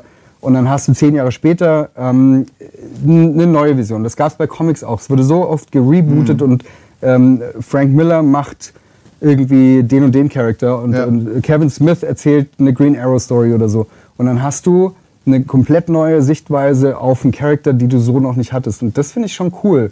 Du musst nicht mit der einen Geschichte, die ist erzählt, abgeschlossen, das war's. Du darfst es nie wieder anfassen. Du kannst da immer wieder was Neues machen, finde ich, mit so Ja. Charakteren und Geschichten. Gerade zeitgemäß anpassen oder so. Aber äh, Marvel übertreibt es da schon ein bisschen. Ähm, auch wenn ich es liebe, ne? ich gucke die Filme gern. Ich fand Black Widow jetzt auch nicht so toll Ja. als Film. Ähm, ich bin auf Doctor Strange jetzt ultra gespannt. Ja, auch. aber es nimmt dich halt nicht mehr so. Wobei Spider-Man war schon sehr, sehr krass emotional. Spider-Man war super. Ich fand den richtig gut. Ja. Also muss ich ehrlich gestehen. Und ähm, ich habe ein bisschen Schiss. Ich habe gestern angefangen, Eternals zu gucken. Ja, den habe ich auch noch vor mir. Hab da so ein Einzige, den ich nicht im. Kino gesehen habe. Ja, weil mich nicht interessiert hat tatsächlich. Viele haben gesagt, der ist so schlecht und ich habe Ja. so viele Filme nicht gesehen, wo Leute sagen das. Deswegen gibt es auf meinem Kanal auch so wenig Reviews über Filme, die ich dann nachher schlecht finde, glaube ich, weil ich die nicht anschaue. Ja. Ich weiß nicht. Äh, Linda schreibt hier gerade Game of Thrones, danke. Das sage ich auch voll häufig, dass das Ende Mist war. Ja, Entschuldige, das ist ja eindeutig. Äh, äh, ja, bei der letzten Staffel fehlt die Charakterentwicklung trotzdem total. Das ist nicht nachvollziehbar. Ja, und zu viele Logolöcher. Ja, gut. Ähm, logisch, das ist nachvollziehbar. Das ähm, ähm, muss halt schnell gehen. Es ist halt Kohle und passt schon. Und das ist das, was bei. Mandalorian und auch bei Boba Fett, glaube ich, so geil ist. Die nehmen sich Zeit. Ähm, die erzählen auch mal eine Folge, wo nicht wirklich viel passiert, eigentlich, aber dich, Mhm. die, dir die Welt erzählt wird, du die Charaktere plötzlich verstehst und da ist nicht Bam, Bam, Bam Action Ja, und der kommt stimmt. von da nach da und Schießerei, sondern da, da siehst du einfach mal eine halbe Folge lang, was ähm, Boba Fett gemacht hat, wie er dahin kam, wo er jetzt ist. Und plötzlich droppen sie so einen Wookie, den du nur aus den Comics kennst Mhm. und äh, niemand kann damit was anfangen und das äh, Star Wars Internet flippt aus, weil die sagen, boah, der, der war doch bei Vader Comic 1 2012 und jetzt ist er hier äh, im, in der Ja. Serie. Also so ging es mir zum Beispiel, als plötzlich bei, gut, Achtung Spoiler, bei Spider-Man Daredevil auftauchte. Also war für mich dann so, Das ist schon ein großer oh, Spoiler. Holy crack. Nein, aber äh, bei, bei Hawkeye ist Kingpin drin. Also Ja, die, die natürlich. nehmen gerade das Netflix-Marvel-Universum Ja. und die Serien, die sie da gestoppt haben. Und ich finde es so gut. Ich freue mich. Ja. Was ich wirklich, wirklich hoffe, ist, dass sie den Punisher, weil Netflix-Punisher-Serien waren für mich so Die waren gut, irre gut, das stimmt. dass sie den Punisher Ja. in das MCU mit einführen. Jetzt lass mal ganz kurz äh, tatsächlich jetzt so, so nochmal diesen Kreis äh, gehen in Richtung Personal Brand Storytelling. Jetzt hast du was sehr Interessantes gesagt, ähm, was man aus Comic-Verfilmungen ja ganz gut lernen kann. Das ist ja, wenn man einen Charakter aus verschiedenen Perspektiven, Spoiler, ja, Phil, sorry. Ich habe ja gesagt Spoiler, halte die Ohren zu. ähm, war es Daredevil oder war es wer anders? Nee, ich weiß es gar nicht mehr. Nein, Blödsinn. Also, So Deadpool. Deadpool, Deadpool war es, genau, Deadpool. Finde ich auch geil, dass Deadpool jetzt für Deadpool 3 wirbt mit einem Bild von Spider-Man hinten und mit Wolverine. Ey, was sie mit Deadpool gemacht Es haben, ist, eh so der, ja, der es ist so geil. Aber nochmal zurück zum Storytelling jetzt, weil das finde ich als, als Branding auch für, für Künstler sehr interessant. Weil ein, ein großer, äh, großer Aspekt war tatsächlich eine große Frage, die mal gestellt wurde, hey, was soll ich denn über mich erzählen? Mhm. Und ich finde, das kann man sich ganz gut aus den Comics abschauen. Ich liebe es ja grundsätzlich, sich Inspiration aus einer völlig anderen Ecke zu holen für etwas. Also, und ich habe aus dem, aus dem, aus dem Comic-Universum ein paar Sachen übernommen für ein Branding und jetzt, wo du das erzählt hast mit diesen verschiedenen Perspektiven. Und so muss man sich das, glaube ich, auch vorstellen. Ich glaube, das wäre ein ganz geiler Mind-Trick, dass man jetzt hingeht und sagt, okay, wenn ich nicht weiß, was ich über mich erzählen soll, was würde Steven Spielberg oder Stephen King oder Kevin Smith über mich erzählen? Und wie würde er mich beleuchten? Welche Aspekte von mir würde dieser Regisseur oder wie würde Bill Murray mich spielen? Einfach so, als Gedankenirrsinn. Und ich glaube, das kann schon sehr inspirierend sein, weil im Marketing, es dreht sich ja wirklich alles um irgendwelche Brand Stories. Es ist ja so. Weil wir können nicht einfach hingehen und sagen, hey, ähm, ich bin übrigens Musiker und ich habe einen Song geschrieben. Ja, und der ist super geil. Genau. Musst du anhören. Musste anhören, ich bin übrigens richtig gut Ja. und ähm, deswegen, äh, by the way, an der nächsten Single, wir arbeiten schon dran. Ähm, aber äh, das, ist, das funktioniert halt einfach nicht. Also du musst, Storytelling ist das, was essentiell wichtig ist. Ich kriege ja nach wie vor, und jetzt mal ein bisschen auf Stimme zur Marke zurückzugehen, ich finde es ja so schön, dass wir so parallel so ein paar andere Sachen betrachten können. Ähm, wenn ich, ich habe schon wieder eine Bewerbung letzte Woche bekommen, nee, diese Anfang dieser Woche von einer Sprecherin. Ähm, Hi, ich bin Sprecherin, würde mich gerne bewerben. Hier der Link zu meiner Seite. Kein Demo angehängt, kein nichts. Wo ist das Storytelling? Also diese Dinger, es ist einfach so, hey, lass mal, ja, genau, Henny, einfach mal spazieren gehen und sich ein Woody Allen Voiceover dazu vorstellen. Ja, das ist, ist das, was im Hirn so passieren sollte, genau. Das ist das. Ähm, aber Storytelling ist ja das Wesentliche. Wie, wie gehst du jetzt an, an Storytelling ran, wenn du zum Beispiel sagst, okay, nehmen wir mal ein fiktives Beispiel, du müsstest eine Story erzählen über eine Versicherung und du konzeptionierst ja auch. Du bist ja nicht nur so, dass du sagst, Werbeagenturen scheiß mal was rüber, ich mach's dann. Nee, nee, gar nicht. Du machst dir ja sehr viel auch Gedanken. Wie gehst du an sowas ran, wenn du überlegen musst, hey, ich habe jetzt hier eine Brand und ich muss jetzt die nach vorne bringen. Ich muss Mhm. mir irgendwas aus den Fingern saugen, um da was zu erzählen. Wie, wie gehst du davor? Super Frage, äh, sau schwer zu beantworten. Also Ja. ich komme erstmal zu dem ersten Teil, den du angesprochen hast. Werbung für sich selber machen, finde Ja. ich auch als Filmemacher oder Werbungstreibender und Marketingmensch das Schwierigste sowieso. Also ich, ne, Werbung für uns als Firma zu machen, finde ich, ne, äh, ich weiß auch nicht, warum wir, also ich weiß es doch, aber schwierig ist es, das auf einen Punkt zu bringen und zu formulieren, warum du anders, ich will gar nicht sagen besser, Mhm. aber oder doch, warum bist du besser als andere? Warum bist du der Beste auf dem Gebiet? Oder geeignet für das, ja. Mhm. dass, du, dass dich jemand bucht, um, um diesen Job zu machen. Du musst dich ja so verkaufen, damit überhaupt jemand mal weiß, dass es dich erstens gibt Ja. und zweitens dir das Klar. anvertraut, was du tun sollst. Da musst du was erzählen. Und entweder sagst du, die Bilder und äh, Dinge, die ich mache, sprechen äh, für mich. Aber auch das ist ja basically Storytelling. Wenn du sagst, ich mache eine Website, ich präsentiere mich da so, das ist, was ich tue, dann ist das ja deine Geschichte. Du schreibst ja auch noch ein paar Texte über dich und wer wer ist. Also wer jetzt mal auf superrama.de geht, äh, auch nicht, äh, es ist, wir arbeiten da ständig dran, sind nie happy, ob das jetzt der Weg ist, wie wir uns da präsentieren. Und das ist nicht mehr als eine Visitenkarte. Aber trotzdem haben wir uns irgendwann mal überlegt, zu den Leuten irgendwelche Texte zu schreiben. So, ja, das ist der, der Holger und der kann Spaghetti kochen und der kann äh, ne, äh, das und das ist der Matthias und der hört gern äh, Musik, die sonst keiner hört. Und das ist der Volker und der ähm, mag Fußball und, und hat Preise gewonnen. Und also zu jedem hast du was ähm, Persönliches, sage ich mal, geschrieben und darüber bringst du ja jemanden erstmal dazu zu sagen, ah, ob dir das jetzt sympathisch ist oder nicht, aber zumindest sagst du, das ist eine Person, der schreibt jetzt nicht nur ähm, 2012 Abi, 2007 Studium das, äh, 2018 Preis hier gewonnen, Das sind ja nur Facts. Genau, Die interessieren sondern du, du versuchst da was reinzubringen. Also dieses, trotzdem sage ich, einen Imagefilm über sich selber zu machen, Werbung für sich selber zu machen, eine, eine Bewerbung zu schreiben, die ein Storytelling beinhaltet. Aber dafür gibt's uns ja und dafür gibt's ja andere Firmen, die dann theoretisch, die wir als Filmproduktion, Werbeagentur beauftragen könnten, das für uns zu machen. Das machen wir. Ne? Eine Website machen wir nicht selber oder Werbetexte teilweise schon.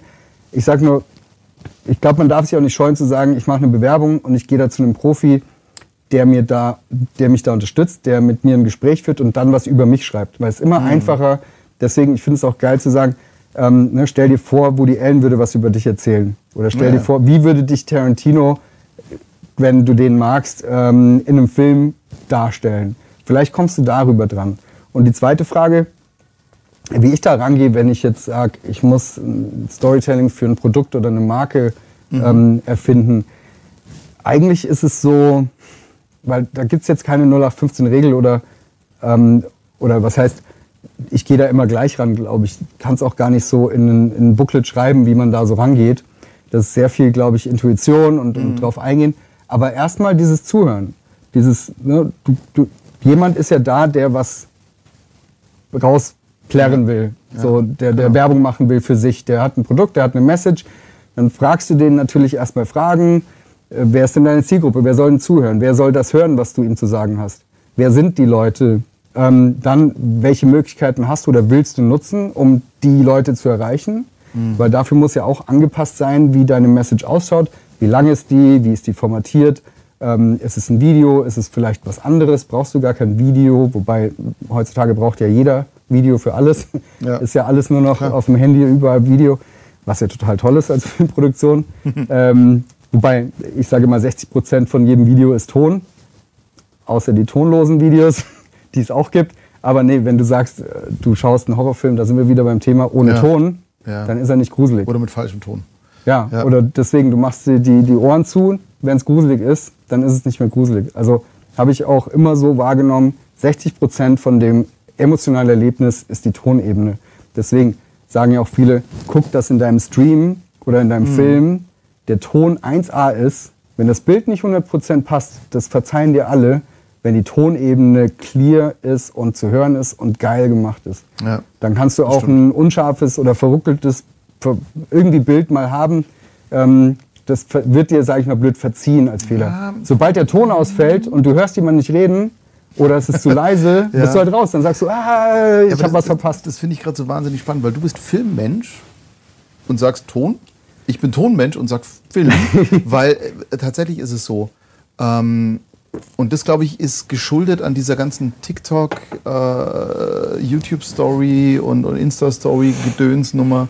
Du hast ja teilweise verzerrte Musiken, man gewöhnt sich daran, dass es asynchron ist, man gewöhnt sich daran, dass es verrauscht ist. Ähm, ich glaube tatsächlich, es sind zwei Ebenen, die man berücksichtigen muss. Ich bin der Meinung, Bild ist schneller, Ton ist nachhaltiger. In beiden Punkten bist du aber so, dass du sehr schnell dich darauf einstellst. Also wenn ich jetzt ein geil ausgeleuchtetes Bild habe, gewöhne ich mich dran, dann ist es geil ausgeleuchtet. Wenn es nicht so geil ausgeleuchtet ist, gewöhne ich mich auch dran. Und wenn der Rest dann funktioniert, dann akzeptiere ich bestimmte Defizite. Wenn eine Story geil ist, akzeptiere ich, dass sie auf dem Klo in Mikro gesprochen wurde. Ähm, weil bestimmte Dinge wie ein Bild oder auch ein Ton, du gewöhnst dich mit der Zeit dran. Das ist jetzt zum Beispiel, spielt jetzt mal eine Rolle bei Hörbüchern. Ja, wenn ein Hörbuch geil gesprochen ist, aber die Tonqualität nicht so gut ist, verzeihst du das. Wenn die Tonqualität super ist, dann freust du dich erst. Wenn es aber dann beschissen gesprochen ist, schaltest du nach zwei Minuten ab. Das ist halt. Und ich glaube, Ton geht länger und hält länger, aber Bild ist viel impulsiver und viel schneller. Und wenn du viel mit Bild Szenen wechselst, deswegen werden die Schnitte ja auch immer schneller, weil du die Leute bei Spannung halten möchtest. So, so verstehe ich das Ja, zumindest. es glaube, alles, was du sagst, ist, ist richtig. Ähm, je nachdem, was du halt wo konsumierst. Ne? Also wenn du sagst, ich gucke TikTok am Handy, dann ist die Tonebene vielleicht nicht das Wichtigste, weil es auch gar nicht so sein muss. Ja. Also weil du sagst, du guckst drei Sekunden, eine Sekunde, vier Sekunden, zehn Sekunden und ähm, da ist irgendwie wichtig, dass du mitkriegst und unterhaltsam ist, was, was derjenige Mhm. dir zeigt und, und wie es gemacht ist, glaube ich. Im Kino würde es nicht funktionieren, beziehungsweise nur ja wenn du, wie du sagst, Kinowerbung, wenn die schlecht ist, deswegen kotzen ja alle, wenn es um Ja. weißt du? Ähm, und wenn im Kino der Ton zu leise ist, dann rufen Leute laut. Ja. Wenn es unscharf ist, auch. Aber Ja. ähm, ich sag mal so, du kannst es als Stilmittel schon auch verwenden, das Bild so und so zu machen. Aber der Ton muss zumindest Mhm. crisp sein und, und du musst ihn verstehen. Ähm, ja, es ist, glaube ich, tatsächlich das Produkt, wo du es zeigst, wo du es anschauen Ja. willst und welche Funktion es hat. Bei einem klassischen Film im Kino würde das äh, ohne, ohne guten Ton nicht gehen. Definitiv nicht. Also ich habe ja auch lange überlegt, jetzt hier mit, mit eben Live-Bedingungen im Talk und durch das, dass ich eben keine Bildregie und keine Tonregie und gar nichts habe, sondern alles hier selber dengel, muss ich mich halt drauf verlassen, es passt schon. Natürlich würde der Sound besser gehen, aber die Ansteckmikros sind gut. Ähm, das ist halt immer so der Punkt, man muss irgendwann auch mal gucken. Und da jetzt auch wieder zurück zur Kommunikation für die Marke, jetzt für Künstler oder auch für dich oder für mich, ähm, mit dem Storytelling. Es ist ja sowieso alles auch ein Zeitspiegel. Also das ist ja ein, ein, hat ja den Stempel drauf von jetzt und kann ja in drei Monaten schon wieder völlig obsolet sein. Was ich bei euch aber sehr, sehr geil finde, ist eben dieses, weißt du, du hast ja die Hard Facts Preise hier, das haben wir gemacht, Referenzliste, das sind ja Hard Facts. Die sind aber unemotional. Und eben dieses persönliche, ja, hier kocht gerne und so weiter und, und hier auch bei euch einfach, ich finde, euer Büro ist ja schon eine Story. Hm. Das ist ja Wahnsinn. Du kommst da rein und du wirst ja erstmal überrollt von visuellen Eindrücken und jedes Ding erzählt eine Geschichte. Also deswegen finde ich es ja auch cool, dass du den heute mal mitgebracht hast, ähm, weil in dem Moment, wo du das dann hast, was mit dir zu tun hat, erzählst du ja schon eine mhm. Geschichte. Ich glaube, es sind diese kleinen Gimmicks, die es ausmachen. Ja, wobei ich muss da natürlich aufpassen, dass es nicht nur meine Geschichte ist, die du da vor allem spürst natürlich. Äh, ich kann, blöd gesagt, nicht anders. Ich brauche diese Dinge um mich herum, um, um kreativ arbeiten zu können, um mich wohlzufühlen. Und es tut mir dann auch mal so ein bisschen leid, wenn die anderen das alle ertragen müssen mhm. in, in meinem Umfeld. Ähm, äh, ich stehe auch voll auf so minimalistisch eingerichtetes, ne? da steht nur ein, ein Stuhl im Raum und es sieht geil aus. Ist so Design und, und ähm, hat auch was. Aber ich könnte da nicht leben und arbeiten. Also ist jetzt auch nicht, ja, es ist schon manchmal überladen, aber ich will ja auch immer aufräumen und Sachen wegmachen. Und da ist die cleane Ecke, da ist was, ein Regal, wo das ist. Also so ein bisschen dieses chaotische mal hier, dieses super äh, aufgeräumte auf der anderen Seite und dann ändert sich das auch mal wieder nach ein paar Tagen, was du sehen willst. Dann schmeißt du irgendwann mal alles weg. Also es geht ja immer sehr impulsiv ja, und emotional auch dazu. Ähm, aber für mich ist so ein Surrounding, in dem du sitzt und arbeitest, so immens wichtig. Deswegen nenne ich es auch immer so, meine, ich verbringe ja so viel Lebenszeit. Das muss wie eine Art Wohnzimmer sein, in dem ich sitze und dann gucke ich da ein und bin inspiriert und, und da beeindruckt und dann ähm, kann ich mich auch mal ablenken und dann wieder konzentrieren. Also das ist für mich so meine Arbeitswelt sehr, sag ich mal, wichtig, dass ich da nicht nur 9 to 5 auf dem Computer schauen und arbeiten, abends nach Hause gehen und keine Zeit haben für meine Freizeit. Deswegen mache ich ja den Job und du ja auch. Ne? Wir sind hier, weil wir es gerne machen, da wo ja, wir sind. Auf jeden Fall. Und dann muss das Surrounding auch stimmen. So. Was macht für dich denn so einen kreativen Platz dann auch aus? Weil wenn ich das bei dir jetzt mal so Revue passieren lasse, ich meine, du kommst rein, siehst du erstmal zwei Meter Batman, dann siehst du ein Regal, wo du irgendwie äh, mit Tränen in den Augen einfach zwei Stunden davor stehen willst und alles mal so einmal nur anfassen.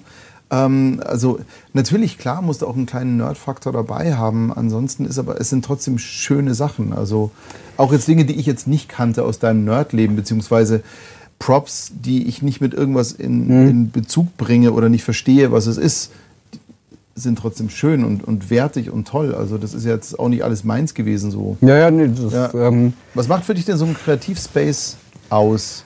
Ja, ich glaube, wie ich gerade gesagt habe, das ist für jeden irgendwo was anderes. Für mhm. mich ist es diese, diese ganzen Welten um mich herum haben und ähm, dahin gucken und eine Story sehen und mich ja. tatsächlich dieses, dieses Ablenken und dann wieder konzentrieren. Ähm, aber ich glaube, da tickt jeder anders. Für mich ist das tatsächlich das, was ich gerade gesagt habe, dass ich da gerne bin, dass ich mich wohlfühle und dass ich überall hingucken kann und meine kleinen Geschichten, meine Vergangenheit irgendwo sehen kann, womit ich, was ich, mhm. auf der anderen Seite, ich bin auch so, dafür bin ich doch erwachsen geworden, dass ich die Sachen machen kann, die ich als Kind nicht durfte. Das ist auch so was, wo ja, ich sage, die meisten ja. wollen als Kinder was und dürfen es nicht. Sagt jeder irgendwie, ja, werd mal erwachsen, dann kannst du es dir äh, kaufen oder dann kannst du es machen.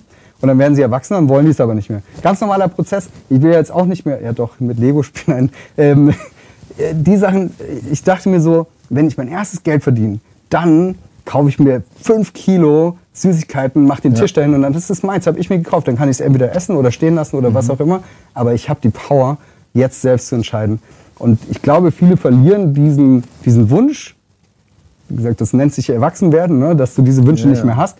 Ich sage so, nee, ähm, diese Wünsche verlieren, äh, finde ich irgendwie bescheuert.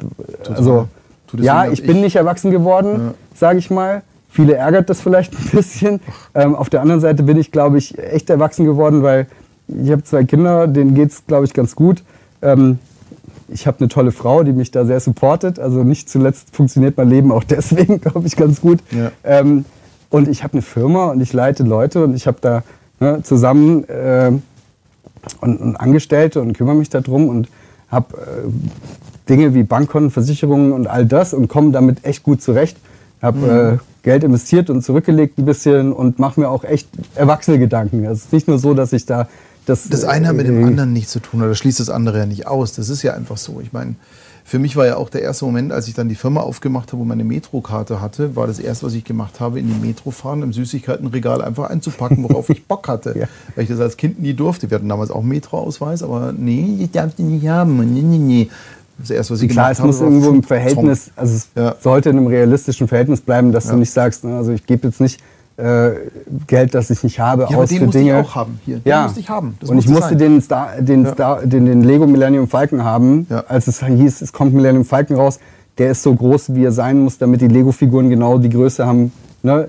Minifig-Size heißt es. Ja. Ähm, jetzt gibt es einen 8080, äh, mhm. der so groß ist. Habe ich mir nicht gekauft. Ist auch Doch. wieder viel zu teuer. Doch. Äh, irgendwann geht auch der Platz aus. Da müsste ja erst den Millennium Falcon weg und dann das ja. nächste. Ähm, ja, stimmt auch wieder. Mein Sohn schmeißt schon die Sachen aus dem Zimmer, die ich bei ihm abstelle, weil er damit nichts anfangen oder das nicht will so viel. Ja. Ähm, aber er ist ganz happy, dass er meinen Laptop nutzen darf. Ja, nee, aber es ist so, äh, ja. Meine also, Kinder fanden es äh, auch mega, dass ich Laserschwerter habe.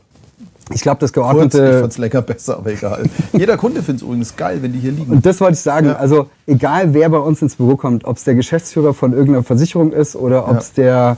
Ähm, ne, wir haben so viele diverse Kunden aus so vielen verschiedenen Bereichen. Und die meisten, die zu uns kamen oder kommen zu Meetings ähm, oder auch jetzt über Videocall, du siehst hinter mir manchmal irgendwie ja. Teile davon. Da steht genau. irgendwie der Infinity-Handschuh von Thanos was das schon für erste Door-Opener oder Gespräche waren mit Leuten, die wir nicht kannten. Mhm. Die, ne, ich gehe dann da, ich verdecke das nicht oder mache einen anderen Hintergrund, ähm, weil das bin halt ich. Genau. Und du weißt, du glaubst nicht, wie viele Leute darauf zuerst eingehen und sagen, oh, das finde ich ja cool. Und dann der eine von so einer IT-Firma, okay, das sind auch meistens Nerds, nein, das ist ein Vorurteil, ähm, holt dann seine selbst gebastelte Boba Fett-Rüstung hoch. Ohne Witz. Der ist, äh, hat gesagt, aber das ist ja der Black Series Helm von Hasbro gekauft hier, guck mal. und ist so hier in so einer Mandalorian-Cosplay-Fangruppe, der seine eigene Rüstung ja, zu Hause mal, Das schmiedet. ist genau der Punkt. Ich habe letztes Mal mit einem Kunden einen Zoom-Call gemacht, weil wir was aufgenommen haben. Ja, und dann, wir machen das Ding auf und da saß er eben genau mit diesem Helm auf. Fand ich auch total Also Star Wars verbindet so äh, definitiv. Auf jeden Fall, weil das ist, das ist Leidenschaft. Und ich glaube, das ist das, was in der heutigen Zeit auch so ein bisschen verloren geht. Das hast du vielleicht in der Anime-Szene, hast du das noch, dass Leute brennen für irgendwas, dass sie da völlig abgehen und in der Cosplay-Szene.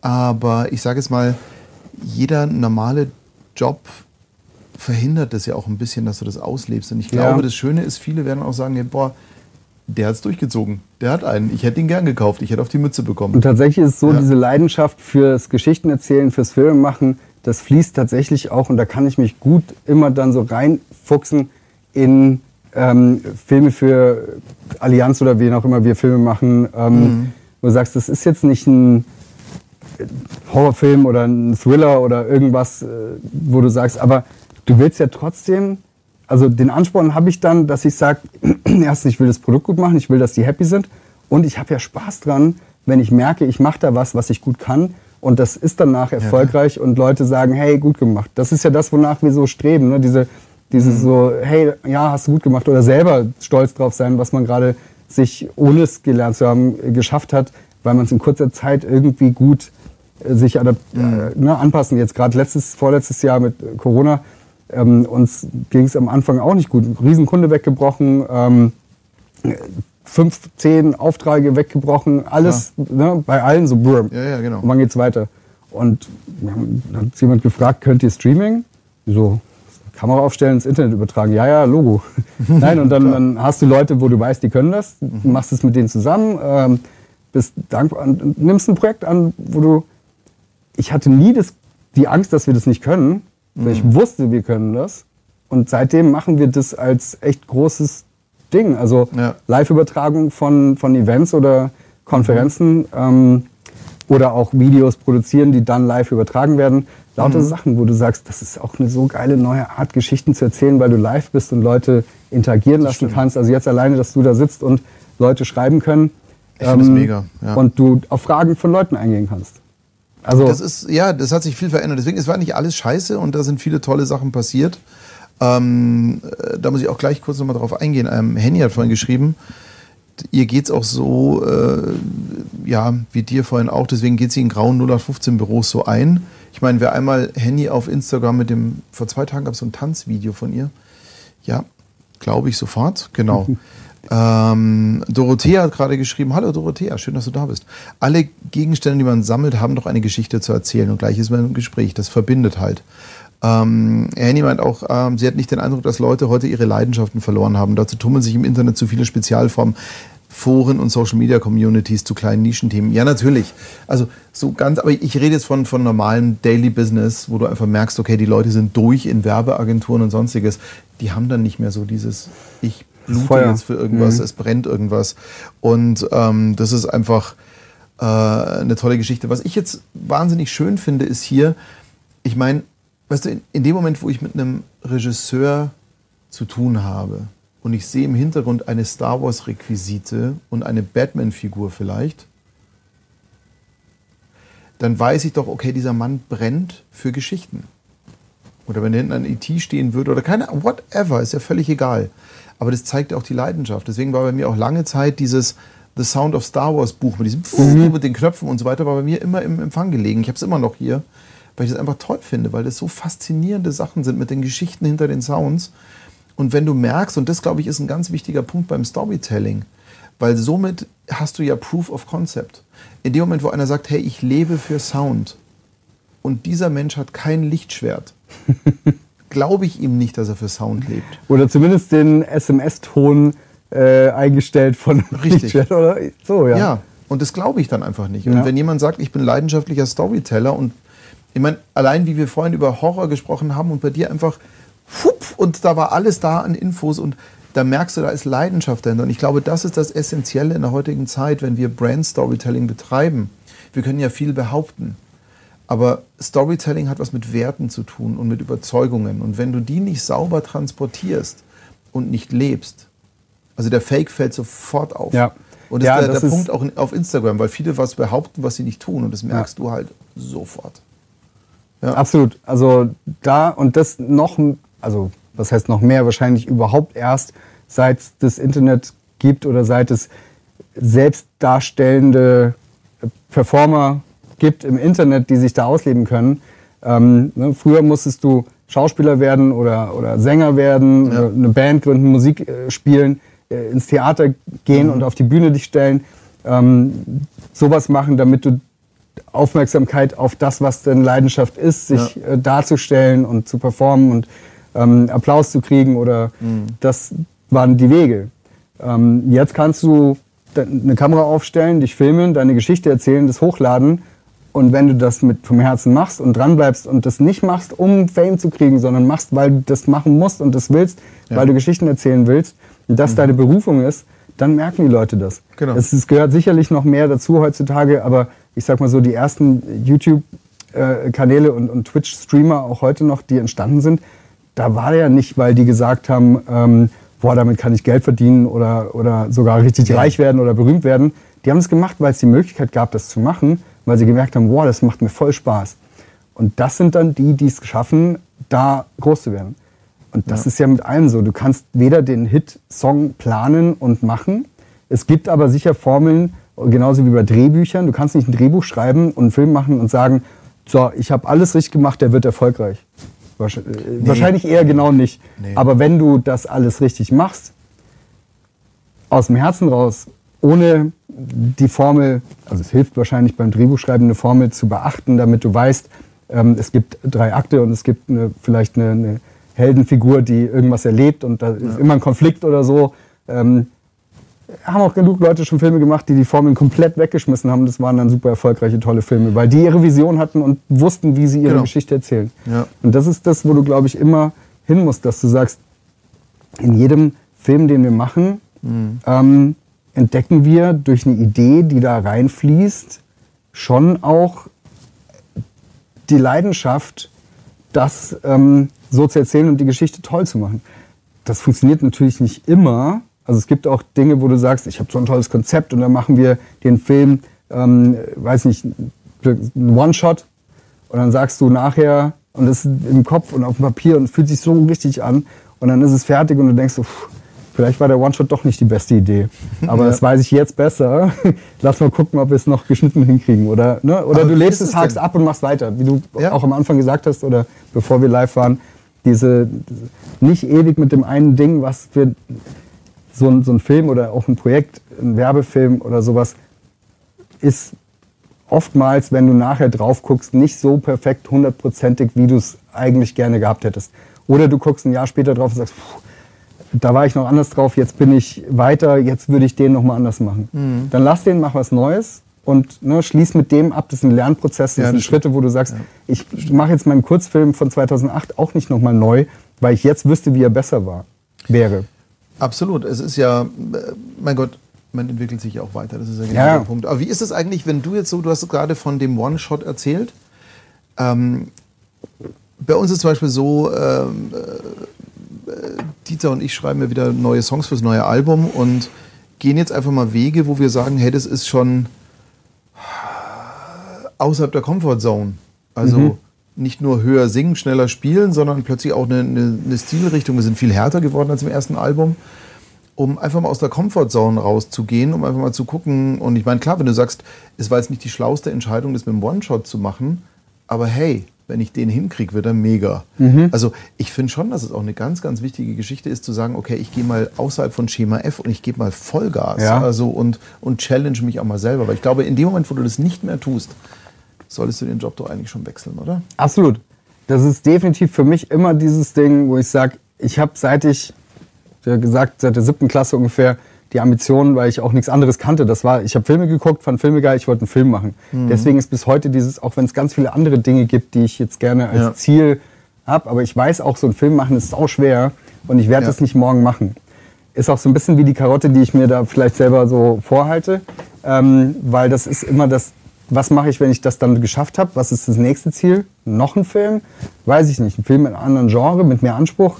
I don't know ich weiß, ich werde den irgendwann machen. Jetzt habe ich erstmal eine Serienpilotfolge gemacht, 45 Minuten, auch ein Step dahin. Ja. Äh, Finde ich cool, könnte ich ja auch mit Abschied sagen, oh cool, habe ich gemacht. Ähm, so setze ich mich zur Ruhe, weiß ich nicht. Jetzt, Nein, das, das ist Livestream-Ding, das war zum Beispiel ja. was, wo ich gesagt habe, ich wusste nicht, ob ich Live-Regie machen kann. Ich habe mich da einfach reingeschmissen mit dem Gedanken, ähm, so schwer kann es nicht sein oder wie ja, auch immer. Ich habe es einfach gemacht. machst du es einfach. Ja, ja genau. Dann, du hast dann, vorher ein Konzept und besprichst es halt. Ich habe noch nie mit einem Live-Cutter vorher gesessen und sagt irgendwie über leise Mikro und jetzt Kamera A und dann Kamera B und gleich und dann mit dem Kameramann diese Koordination nicht noch ein Take und dann Umbau und warten und dann machst du da noch eine Einstellung und kannst dann in der Post immer noch mhm. alles schneiden, sondern wirklich dieses Live-Ding. Adrenalin pur, ja, klar. Es ist jeder Job super spannend. Äh, macht total Spaß, weil du nach, danach, wenn es geklappt hat, und es passieren immer kleine Fehler. Schön ist, wenn es keiner merkt. Du weißt, dass sie passiert sind. Du gehst ja. beim nächsten Mal darauf ein. Die Fehler passieren nicht, aber andere. Ist aber eine ganz andere Art vom Arbeiten, als ich es bisher 20 Jahre gemacht habe. Und es macht total Spaß. Ja, vor allem, weil es im Moment ist. Und das ist das, was mich auch so Und ich glaube, viele hätten aber so gesagt, so, ja. Nee, habe ich noch nie gemacht, kann ich nicht, würde ich gerne erstmal üben. Ja, Aber nee. ich finde, du kannst live nicht üben. Nee, nee, das musst du machen. Du musst ja. einfach nur dich trauen. Also war ja für mich auch die Entscheidung, als ich dann die ersten zwei Male da gemerkt habe, boah, schneiden ist nicht, kriege ich nicht hin. Und ich habe ja sowieso Schiss, vor Leuten zu reden und das ist so gar nicht meins. Und für mich war einfach so die, also war es zumindest zu der Zeit nicht, und äh, hatte auch so ein bisschen Versagensängste und so einen ganzen Blödsinn. Ja, und, kenn ich. Äh, ja, aber das ist genau das, wo ich dann gesagt habe, ja, aber wenn ich es live, also dann ist doch der ultimative Test ist doch einfach, ich gehe jetzt live raus und wenn ich Scheiße laber, laber ich Scheiße. und ich glaube auch, dass ich die ersten 10, 15 Folgen wahnsinnig oft äh gesagt habe, mhm. weil ich mhm. nachgedacht habe, bis ich selber zugelassen habe, den Moment zu feiern. Also das ist ja auch diese schöne. Ich glaube, beim Live ist es ja wirklich so, du musst den Moment genießen und feiern. Was ich merke, oft genommen wird. Ja, also was du gerade gesagt hast mit dem, ich konnte früher null vor Leuten reden. Ich hatte schon, schon Schiss, wenn mich, du weiß nicht, im Raum drei angeguckt haben und ich sollte was sagen und alles war ruhig. Mhm. Oder die Vorstellung alleine, ja, auf genau. die Bühne irgendwo zu gehen und zu reden. Puh. Das kam echt jetzt erst durch den Job, dass ich halt als Regisseur da reingewachsen bin, dass ich am Set auch mal Ansagen mache und Natürlich. mir alle zuhören. Genau. Ist auch wichtig, dass du plötzlich merkst, du hast eine Funktion, die hören Leute zu, die wollen auch von dir was wissen, die wollen eine Information, damit sie ihren Job gut machen können. Du bist in der Verantwortung, denen das zu sagen, ja. damit das nachher gut funktioniert. Auf einmal sagst du, und ich kann schon reden über Dinge jetzt inzwischen, wo ich mich auskenne, die mir wichtig sind oder wo ich merke, das führt zum Ziel. Auch nicht perfekt oder Ding, ne? ich mache diese YouTube-Videos, aber ich kann es jedem nur empfehlen, der Schiss hat, irgendwo vor Leuten zu reden, weil inzwischen macht mir das nichts mehr aus. Mhm. Also klar habe ich ein bisschen Lampenfieber vielleicht, wenn ich irgendwo hingehe und jetzt Ja. eine Speech halten müsste, Klar. aber ganz normal. Aber ich kann jedem nur empfehlen, nehmt Videos auf, so eine Kamera zu Hause, Handy aufstellen und wirklich einfach mal reden. Weil ich erinnere mich, ich habe einen Teaser gemacht für einen Spielfilm, den ich machen wollte. Und wir haben uns nur Leu- drei Leute, die wir uns alle kennen. Der Produzent, der Kameramann, ein Schauspieler und ich hingesetzt und jeder sollte vor der Kamera, äh, der andere hat Fragen gestellt, einfach für so ein, so ein ähm, wie heißt es, äh, so eine Pressemappe halt, wo du sagst, wir gehen damit raus, eine Pitchmappe. Und ich glaube, wir haben zwei Stunden gebraucht, bis ich irgendwie einen Satz hingekriegt habe, weil plötzlich geht die Kamera an und ich war da und ich konnte nichts mehr sagen.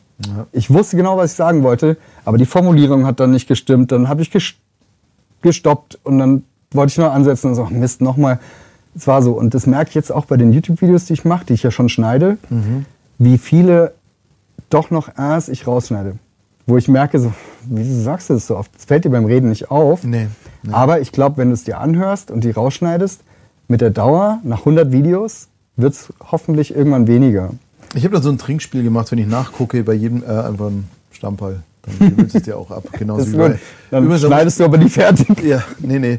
Und ähm, Talk mit Stefan Wilkening, der hat zum Beispiel auch immer so zu sagen gesagt. Das war Mhm. so sein, und es war wirklich, ich glaube, 50 Mal in eineinhalb Stunden. Das war echt total krass. Ich habe dann die Hälfte rausgeschnitten. Da habe ich gesagt, nee, weil äh, authentischer. Ich muss mal ein bisschen aufholen, weil hier kommen so tolle Sachen im, im Chat auch. Linda, die ja immer die geilsten Fragen stellt.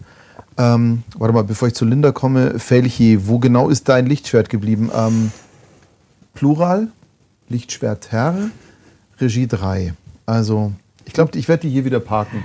Das ist einfach, sieht hier einfach schöner aus, wenn die hier liegen. Es gibt jetzt den Darksaber, gell? Ja, ja, oh, okay, Mhm. gut. Leider teuer. Ja, ja, leider, leider. Ja, ich habe mir auf dem Arm machen lassen, Ja. das passt schon. Das ist fürs Erste okay. Ähm, Linda, was ist denn so ein Storytelling, egal wo, was du innovativ fandest?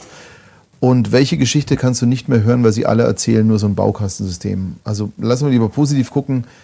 Wo ist denn, was ist denn so ein Beispiel für ein Storytelling, was du innovativ und neu fandest?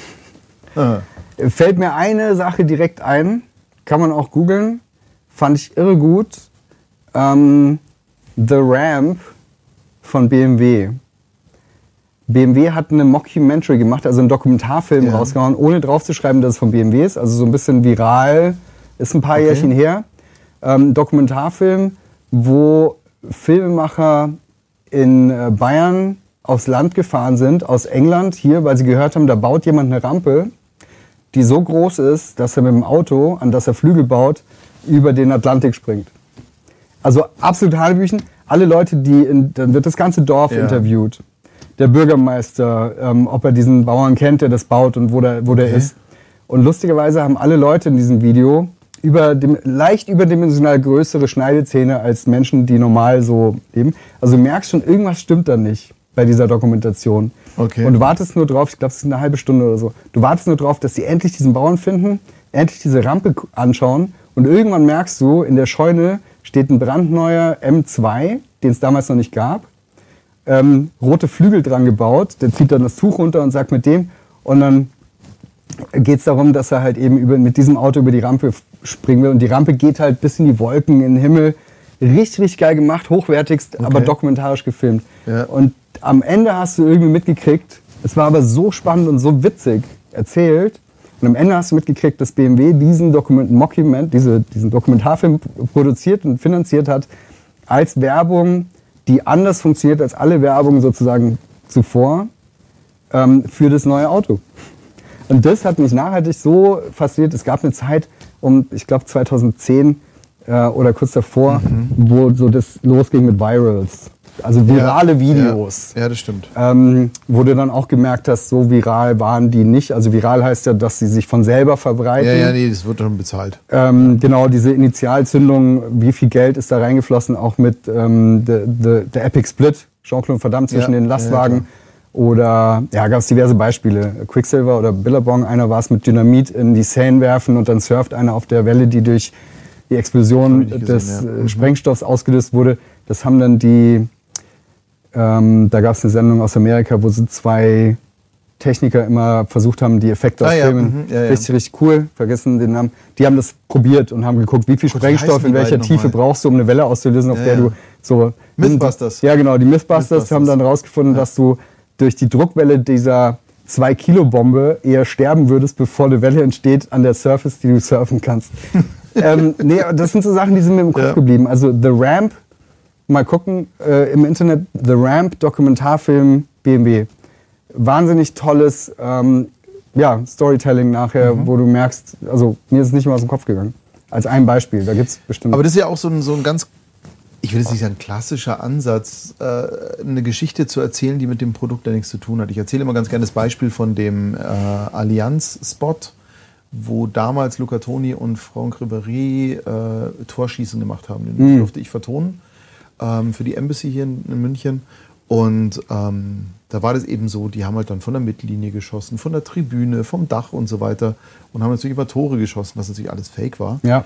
Und im Prinzip war das ja ja, nichts ich erinnere mich, der eine stand dann irgendwo auf der obersten Tribüne ja, und hat dann, genau, ne? Ja. genau. Und, und äh, den haben wir eben hier gemacht.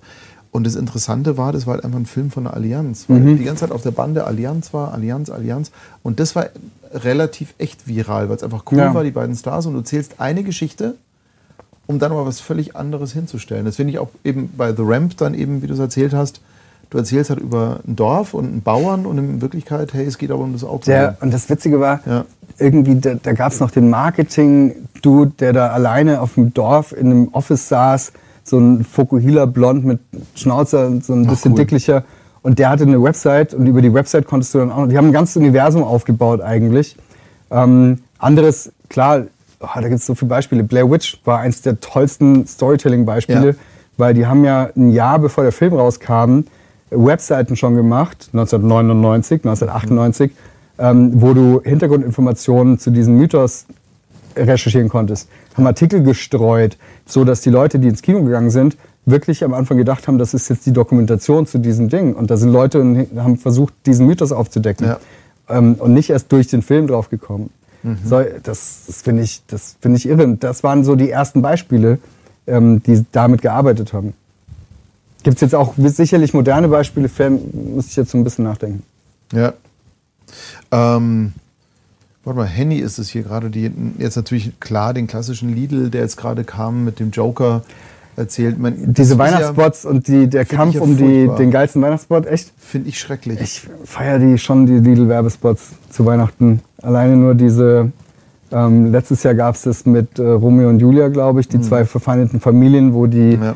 ähm, mit La La Land vermischt, äh, gab es ja, noch die gucken Songs. sich halt irgendwelche super äh, erfolgreichen Filme an und stricken das dann um für eine Kampagne. Also auch hier Joker so nahezu nachgedreht und, und Ja, da fand ich halt schon besser, Puh. den aus dem Grinch den Cringe zu machen. Ja, Also dieses ist Wortspiel mit dem Unwort des Jahres und Ja. dann äh, ist es der Grinch, der des Weihnachten, dann ist der der Joker als grün wie The Mask. Also da ist Ja, so viel reingeflossen. geht schon. Ich habe Das das schon, schon. Das, die Konzeption dahinter, also Respekt an die, die es gemacht haben. Das war ein geiles Drehbuch und Ja. äh, schön gefilmt. Ja, schon Also- mal, Dorothea schreibt gerade Blair Witch, da hat sie damals mitgesprochen und durfte nichts darüber sagen. Ja, klar, das ist halt. Ich, ich glaube schon, eine Story muss irgendwo zumindest einen halbwegs realen irgendwie Bezug auch haben oder irgendeine innovative Geschichte haben oder irgendwas, was ernsthaft ist, glaube ich. Also für, ich habe ein tierisches Problem mit den Discountern. Ähm, ich finde es schon gut, dass die das machen. Aber ganz grundsätzlich ist es so, wenn mir, nehmen wir mal als Beispiel, Amazon würde mir jetzt erzählen, dass die für Fair Payment unterwegs sind, wo ich dann wirklich sage, ha, weißt du, oder, oder ein Burgerbrater, der sagt, ich bin nur noch grün unterwegs und vegan, Mhm. wo ich dann sage,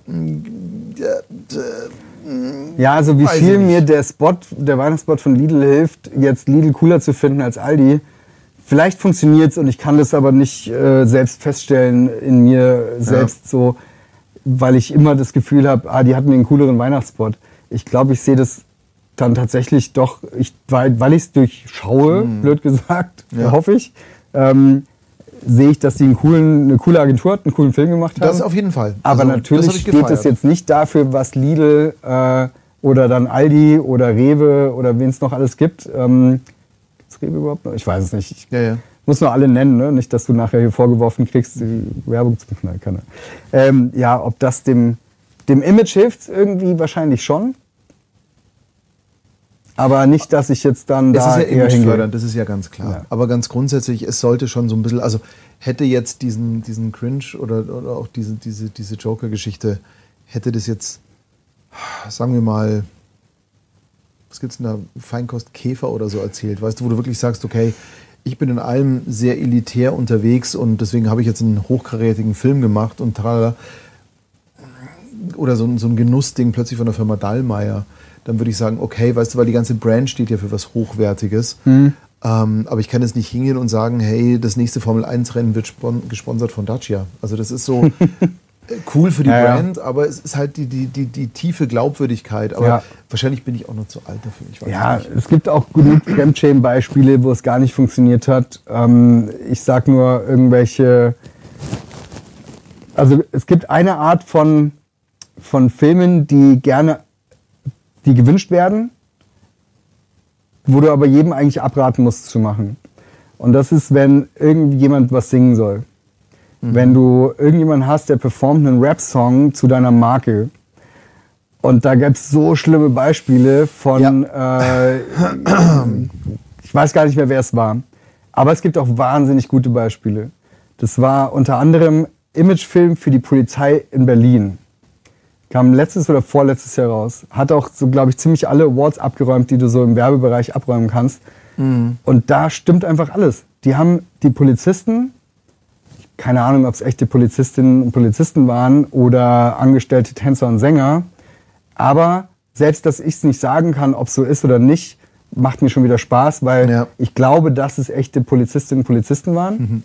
Ähm, und dann hat, haben die was performt, aber haben das so selbstironisch gemacht und so übertrieben auf dem richtigen Grad, dass du sagst, wow, das ist cool. Ich würde da anfangen, wenn die so drauf sind, dass sie so einen Spot machen. Du weißt genau, da ist eine Agentur dahinter, die haben sich genau diese Gedanken gemacht, aber es hat funktioniert, dass selbst ich sage, okay, geil.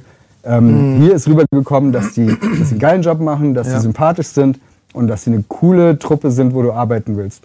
Mit einer Form von Werbung, die du eigentlich nur auf Fremdschämen-Level abliefern kannst. Wobei in Berlin ja auch geil. viele Dinge da in der Richtung sehr gut funktionieren. Ja, also die Öffis die machen das ja dort auch ist gut. eh grandios gut. Ja. Vielleicht sogar die gleiche Agentur gewesen. Wahrscheinlich, Weiß ich weil der Humor ist ähnlich. Ja. Ja. Was? Zahnfleisch okay, Zahnschmelz okay mit Zahncreme von Oral B. Henny. ja, Henny. Wobei, ja, auf der anderen diese Seite, Spots, die kannst du auch nicht mehr sehen. ja gut, aber Aber die funktionieren anscheinend. die Gibt's funktionieren schon 40 mal. Jahren, oder? macht Kinder froh, äh, Carglass repariert. Hey, es funktioniert. Weißt du, das ist halt einfach, es bleibt halt in der Birne. Ich, ich höre zum Beispiel ein Streaming-Radio aus Schweden, Country Rocks Radio, gebe ich auch mal zu. Ähm, weil es äh, so ein Wellness-Radio in der Früh ist beim Duschen, finde ich es ganz gut. Die Songs plätschern so, machen gute Laune, finde ich ganz nett. Schwedisch. Und jeder dritte Spot wird gesungen. In Schweden. Geil. Also zumindest in dem Radio. Und das finde ich total krass. Ja. So über irgendwie, ich habe keine, ich verstehe es ja nicht, Also aber egal. ab und zu machen wir Ja. das ja auch. Wir sind ja so alt, dass man bei YouTube die alten 90er Werbespots raussucht, äh, Mentors the Freshmaker oder Ja, so klar, und dann mitsingt, Ja. weil Werbung war schon noch besser, als sie gesungen wurde. Ja. Das, ja. Also da waren schon echt coole Sachen. Ja. Lass uns mal, ähm, eigentlich sind wir schon durch mit der Zeit, aber wir quatschen so schön. Ich werde auch langsam heiser, merke ich gerade. Ich muss mehr trinken. Ja, du hast noch nicht mal. Ich habe noch nicht, hier, ne, du hättest ja hier noch, Ja. habe ich dir hingestellt. Ähm, wir können es ja sagen, X-Factor. Ich durfte, ich durfte, vielen Dank da auch nochmal, dass ich mitwirken durfte. Ähm, wenn auch nur, wie soll ich sagen? So Wenn viele Nächte nur- und nicht noch mehr. Nein, ähm, äh, am Schluss wurde es dann doch eng. Ich hätte gern mehr Zeit gehabt. Das wäre einfach genau der Punkt. Also bei dem Ähm, Projekt insgesamt fühle ich ja. mich genauso. Ähm, ich glaube, die hat man nie, aber wir planen, dass die nächsten, die dann kommen könnten, mehr Zeit haben. Ja. Aber es war auf jeden Fall eine, eine wahnsinnig tolle A-Reise in die Nostalgie. Eine Veränderung. Es war eine, eine Modernisierung, ein schönes Storytelling. Ähm, es war ähm, polarisierend. Ähm, wie so alles. Wir haben da vorher mal kurz, äh, Holger muss den Helm noch aufsetzen. Ja, ja, ja, ja, ja. Das musst du aufsetzen. Nee, weiß der, nicht, pa der passt mein Schädel nicht rein, glaub mir. Aber der Da sitzt echt gut. Ja. Doch, ich glaube, der ist, schau mal, der ist echt äh, auch Nee. innen äh, geil gemacht. Das ist Aber wir Holger. können uns auch so unterhalten. Ich bin da ganz offen. Ja, genau. Aber das sieht einfach geil aus, oder? ja, das ist schon echt cool. Ähm, und die ich ganze hier so-. Ja, ich muss mir doch noch einkaufen.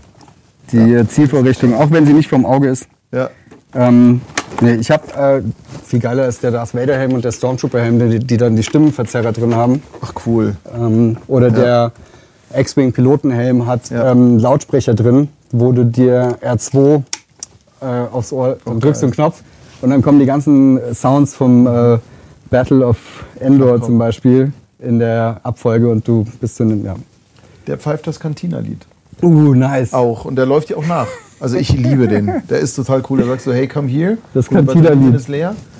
Und ja, do a dance move und dann spielt er das und tanzt. Ich finde, ich, ich Cantina. Song gibt es übrigens, weiß ich, kennst bestimmt bei YouTube die 10-Stunden-Version, wo es ja nur ein Loop ist, einfach. Ja, ja. Welches Lied sollen wir jetzt spielen? Das gleiche Ja. nochmal. Okay, das gleiche nochmal. Ähm, ja, nochmal noch mal back to ähm, ja, X-Factor. Mit Jonathan Frakes. Genau, das war's. Äh, Holger hat mit Jonathan Frakes gedreht. Genau.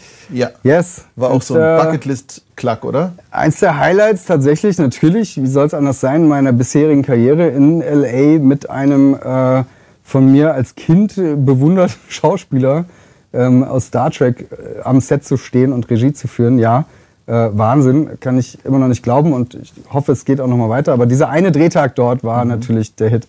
Und ähm, genau, durfte ich eine Dreiviertelstunde ähm, ein Revival von einer Kultserie äh, probieren. Und es war zum Glück sehr erfolgreich, ist gelaufen an einem Sonntagabend um 20.15 Uhr, hatte eine Topquote und deswegen hoffen wir auch, dass es da weitergehen kann. Aber ein wahnsinnig äh, spannendes Projekt auf allen Ebenen, weil auch da, wie du schon gesagt hast, wenig Zeit, es hat nicht alles geklappt. Ähm, wir haben es auf Deutsch gemacht, die Fans fanden es, die, die sich im Internet ausgelassen haben, auch jetzt nicht alle super, ganz im Gegenteil. Ähm, also ne, kam auch viel Hate und, und viel so, ah, du hast mein, mein Kindheitserinnerungen kaputt gemacht und sowas. Wo ich sage, natürlich habe ich damit gerechnet. Ich kenne es ja selber. Ich bin keiner dieser Toxic-Fans, wie man heute Ja. sagt, der sagt, ähm, wenn jetzt Star Wars kacke war, dann will ich den Regisseur lynchen oder gehe ins Internet und, und verbreite Hass und sage, dass äh, die Person gar nicht. Da ist ein, der, So beim Bluntman in Chronic-Film zum Beispiel, ne? wenn man da hatet und so. Ja, ja, genau. Nein, aber tatsächlich ist ein junger Regisseur von Star Wars zurückgetreten, weil er davor einen Film gemacht hat, der gefloppt ist und gesagt hat, ich kann nach diesem Misserfolg keinen Star Wars Film machen, weil die Leute werden es hassen, egal was ich mache und damit will ich nicht leben. Und dann hat es äh, jemand anderes gemacht. Was für eine traurige Welt eigentlich, ne? Ja, ja, also irre, was da in den letzten, ich sag mal so zehn Jahren passiert ist, dass du Dinge nicht mehr normal cool oder nicht so cool finden kannst, sondern es gibt nur noch Ja. das Geilste der Welt oder äh, es ist so scheiße, ich will, dass es verschwindet von diesem Universum. Ich meine, jetzt ist natürlich der nächste Punkt, dass online ja sehr anonym sein kann und dass du eben das auch für dich nutzen kannst, dass du richtig vom Leder ziehen kannst, ohne dass jemand vor deiner Tür steht und dich verkloppt. Es ist leicht zu haten. Ähm, wir leben in einem Land mit zig Millionen Bundestrainern, Virologen und Bundeskanzlern innen. Ja. Es ist nun mal so, und klar, wenn du irgendwas machst, es wäre genauso, wenn du jetzt Knight Rider neu verfilmen würdest Genau. Eh, auch wenn du es gleich machen würdest mit Dauerwelle und dem gleichen Wagen und äh, weißt du, gleiches Storytelling mit gleichem Schema, es gibt immer Leute, die es scheiße finden. Und du kannst es eh, everybody's darling ist everybody's debt, das ist nun mal so. Aber ich glaube, es war auch echt für dich ja relativ schwierig. Du hast sehr viel Herzblut reingesteckt. Und es ist ja das Schlimme, es gibt ja diese Quote 10 zu 1, die man so ungefähr sagt. Ähm, also auf 10 Hater kommen, nee, auf einen Hater kommen 10 Likes eigentlich, nur die posten nicht. Es posten wenig ja, ja, Leute, ja. dass die sagen, hey, das ist ja mal gut geworden. Ja. Sondern wenn jemand was postet, dann sind es die Jungs, die sagen, boah, was für eine Scheiße. Und da, das sind halt so, so äh, auch, ähm, wie soll ich sagen, Stammtisch-Maulhelden und, und weiß ich nicht. Halt Deswegen einfach finde ich es ganz geil, den Schritt, dass YouTube den, die, die Anzahl der Daumen runter Mhm. weggemacht hat. Du kannst kein Video mehr kaputt machen, Ja. weil du eine Gruppe von Menschen aktivierst, die täglich nur noch drauf klicken, dass es kacke ist und dann hast du einen oder deine, deine 100 Likes aber 10.000 Dislikes und dein Video wird schlechter gerankt oder was auch immer und Leute sehen das, hm, das mag ja keiner, ähm, Ja, dass sie genau. einfach sagen, hey, das wird manipuliert, das wird genutzt, um, um extra noch sich auszudrücken, wenn du einen Hass hast auf was. Und Mhm. Ja. das, äh, das ist leider so gewachsen, dass du sagst, du musst dich schon, wenn du im Internet was machst, darauf einstellen, dass du einfach, äh, wie du gesagt hast, die, die einfach sagen, ich bin destruktiv und ich gehe ins Internet, um hier meine Wut auszulassen und ich mache alles, wo ich nicht, was ich finde, kommentiere ich einfach mal meinen Hass raus und Ja. dann fühle ich mich besser. I don't know. Gibt's ja leider. Und die, die was total toll finden, machen sich ja nicht alle die Mühe und gehen dann ins Internet und loben das und schreiben was Tolles. Da musst du schon sehr speziell sagen, also das mache ich ja auch nicht. Ich gehe ja nicht hin und ähm, unter jedes Video, was mir gut gefällt, lasse ich einen schönen Kommentar da.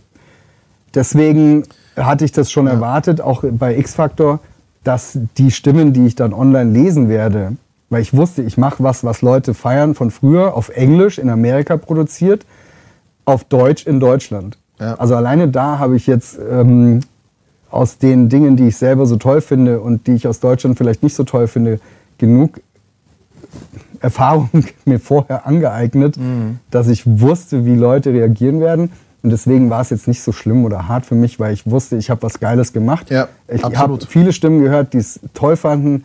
Ähm, es war sogar erfolgreich.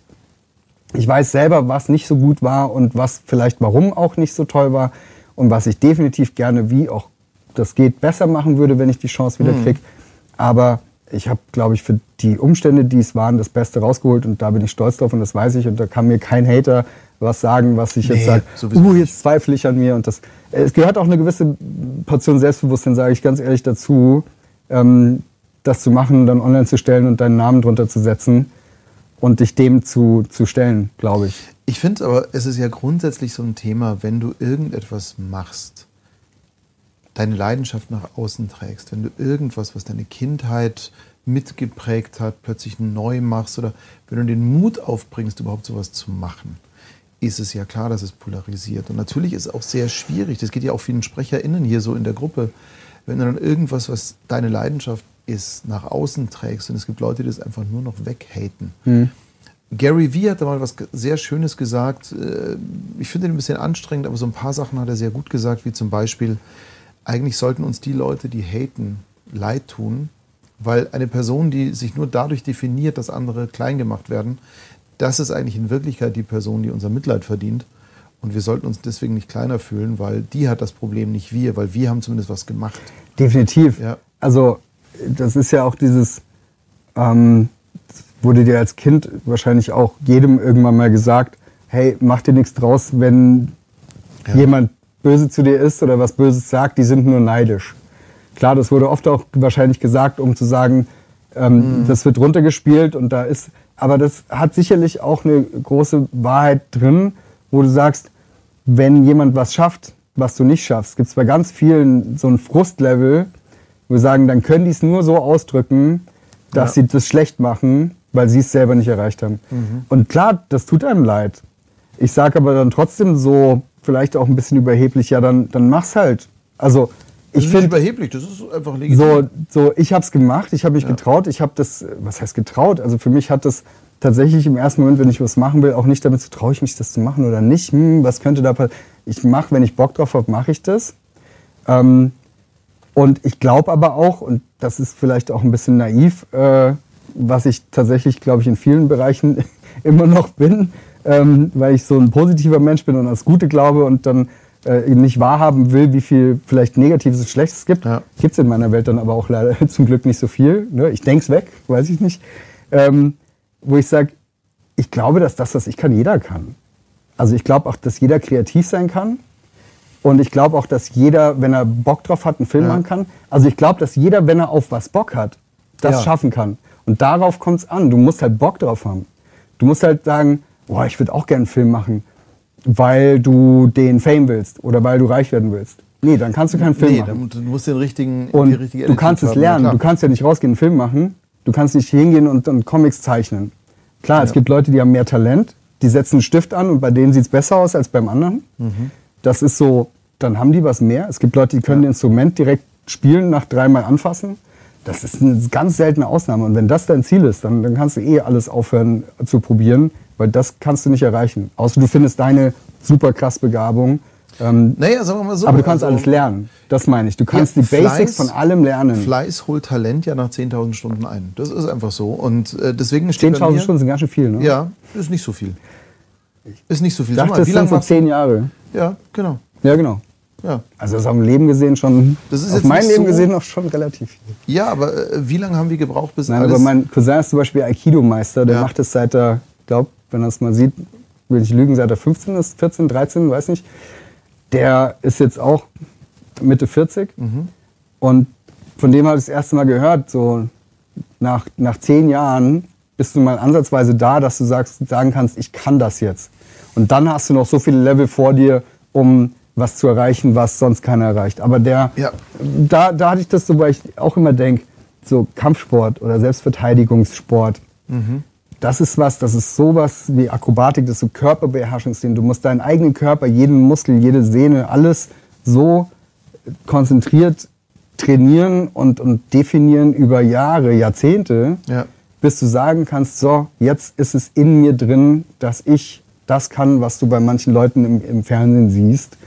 Und Aber- dass du so eine über, ich sag mal blöd, übermenschliche ähm, Fähigkeit dir angeeignet hast durch, durch Lernen. Ich würde es auf jeden Fall ein bisschen anders sagen. Schau mal, Superama, wie lange gibt es jetzt? Elf Jahre. Na, siehst du. Genau das ist der Punkt. Und äh, ich habe M-Sound, ich, vielleicht bin ich ein bisschen langsamer, ich habe M-Sound vor 17 Jahren aufgemacht. Ähm, ganz ehrlich, meine ersten fünf Jahre äh, hatte ich halt ein paar Stammkunden von früher, die ich mitgezogen habe, aber die anderen Jobs, die ich akquiriert habe, waren auch so, auch meine Fertigkeiten, das war noch nicht so geil. Ja. Und ähm, so richtig safe in meinem Job bin ich seit fünf Jahren, sieben Jahren, und das deckt sich ja mit den zehn, wo ich wirklich sage, egal was kommt, ich kann es handeln. Und zwar in einer überschaubaren Zeit, weil ich die Perfektion verinnerlicht habe. Ich schneide mittlerweile so schnell, weil es so in den Automatismus übergegangen ist. Ähm, das ist einfach so. Und es ist halt nun mal leider die Wahrheit. Du musst lange Zeit irgendetwas machen, um richtig gut zu werden. Deswegen, ja, wie gesagt, auf meiner, habe ich es überhaupt schon gesagt, auf meiner Pinnwand steht ja, wer will, findet Wege, wer nicht will, Gründe. Und das ist einfach genau der Punkt. Ja. Ich habe auf meiner ja. Website steht ganz oben äh, ein O-Ton von Ridley Scott. Ähm, ich kann es auf Englisch, ähm, es geht nur holgerfrick.com. Einfach mal, vielleicht kannst du einer posten. Nein, es ist so, ähm, if you want to make a movie, also wenn du einen Film machen willst, dann geh raus und mach einen Film dieses Wochenende und hör auf zu jammern. Ja. Also dieses, wenn du was machen willst, Dann mach's dann denk nicht drüber nach und mecker, dass du es nicht hinkriegst, sondern wenn du es machen willst, dann mach's. Do or do not. Das Da ist die, Ja. das ist das, das ist ein Hauptcredo von Star Wars. Und das Genau. ist auch dieses Do or do not. There is no try. Genau. Hör auf, was zu versuchen, weil durch den Versuch gibst du dir selber die Möglichkeit, dass es nicht klappt, sondern sag, ich tu das jetzt. Mhm. Weil wenn du es tust, dann lässt du die Möglichkeit weg, dass du es nicht schaffen kannst. Blöd gesagt, im Hinterkopf weißt du immer noch, es kann äh, schiefgehen, es kann nicht klappen, aber dann in dem Moment tust du es. Na gut, aber definiere, was heißt schiefgehen. Also das habe ich ja auch öfter mal bei mir, dass ich sage, definiere Erfolg. Ja. Das Erreichen von Zielen ist eigentlich die simpelste Definition von Erfolg. Erfolg ist zu lernen, die Fehler, Ja. die du bis dahin gemacht hast, nicht mehr zu machen, oder? Ich weiß nicht. Also das ist so eine, das war auch eine der inspirierendsten Reden ever, war für mich ähm, Robert Rodriguez in Texas bei den Troublemaker Studios in seinem Studio sprechen zu hören. Und das hat mir danach einer gesagt, das wurde mir dann so bewusst, das ist ein riesen, riesen Unterschied äh, kulturell, also gerade wirtschaftlich kulturell von Amerika zu Deutschland Ja. dass in Amerika im Prinzip du angetrieben wirst, Fehler zu machen, damit du aus den Fehlern lernst und besser wirst. Genau. Die sagen, mach das Projekt. Wenn du einen Fehler machst, dann machst du den danach nicht mehr. Mhm. Ja. Aber du musst die Fehler machen, damit du besser wirst. Und in Deutschland heißt es, du musst erst so viel lernen, damit du, wenn du dann was machst, auf jeden Fall keinen Fehler machst. Das und das hindert so viele Leute genau. dran, überhaupt was zu machen, weil sie Angst davor haben, zu versagen, einen Fehler zu machen. Also, das funktioniert aber nicht. Wir hatten es lustigerweise, genau dieses Thema hatten wir gestern. Äh, ich war bei einer Tätowiererin, ähm, die mir das gemacht hat, hier, ähm, den Mandy. Und natürlich über Fehler zu reden, wenn man tätowiert wird, ist jetzt nicht so ein geiles Thema. Aber ich habe auch gesagt, der Hauptunterschied zwischen dem American Way of Thinking oder of Life und, mein, hey, das ist nicht alles Gold, was glänzt. Das ist auch klar. Brauchen wir nicht drüber reden, wissen wir auch. Aber Scheitern gehört dazu. Und ist hier, immens wichtig. Ja, und Scheit, hallo, wie haben wir laufen gelernt, indem wir tausendmal auf die Fresse gefallen ja. sind? Das ist einfach so. Und genau so äh, ja, hier steht gerade Fake it till you make it, Paul. Ja, da ist was dran, aber trotzdem ist es so, äh, ich würde nicht, sagen fake it, ich würd nicht sagen fake it, sondern äh, get experience until you have perfection. Also das ist einfach so, sammel Erfahrungen. Ja. Und ja, das ist glaub, genau der Punkt. Und in dem Fake it till you make it ist auch viel Wahrheit drin, insofern, als dass du sagst, ich muss auch Leuten erstmal, bevor ich was machen darf, erzählen, dass ich es auf jeden Fall kann damit du die Chance kriegst, mhm. was zu mhm. machen. Und dann musst du dich beweisen, dass du es wirklich kannst. Und das kannst du übertreiben. Ne? Da gibt es so viele Leute, die erzählen ja. und erzählen, sie könnten das und das, aber haben nichts vorzuweisen. Oder mhm. ähm, aber ich glaube, zum gewissen Grad musst du erstmal, ich nenne es jetzt mal vereinfacht, ein bisschen faken in dem, was du versprichst.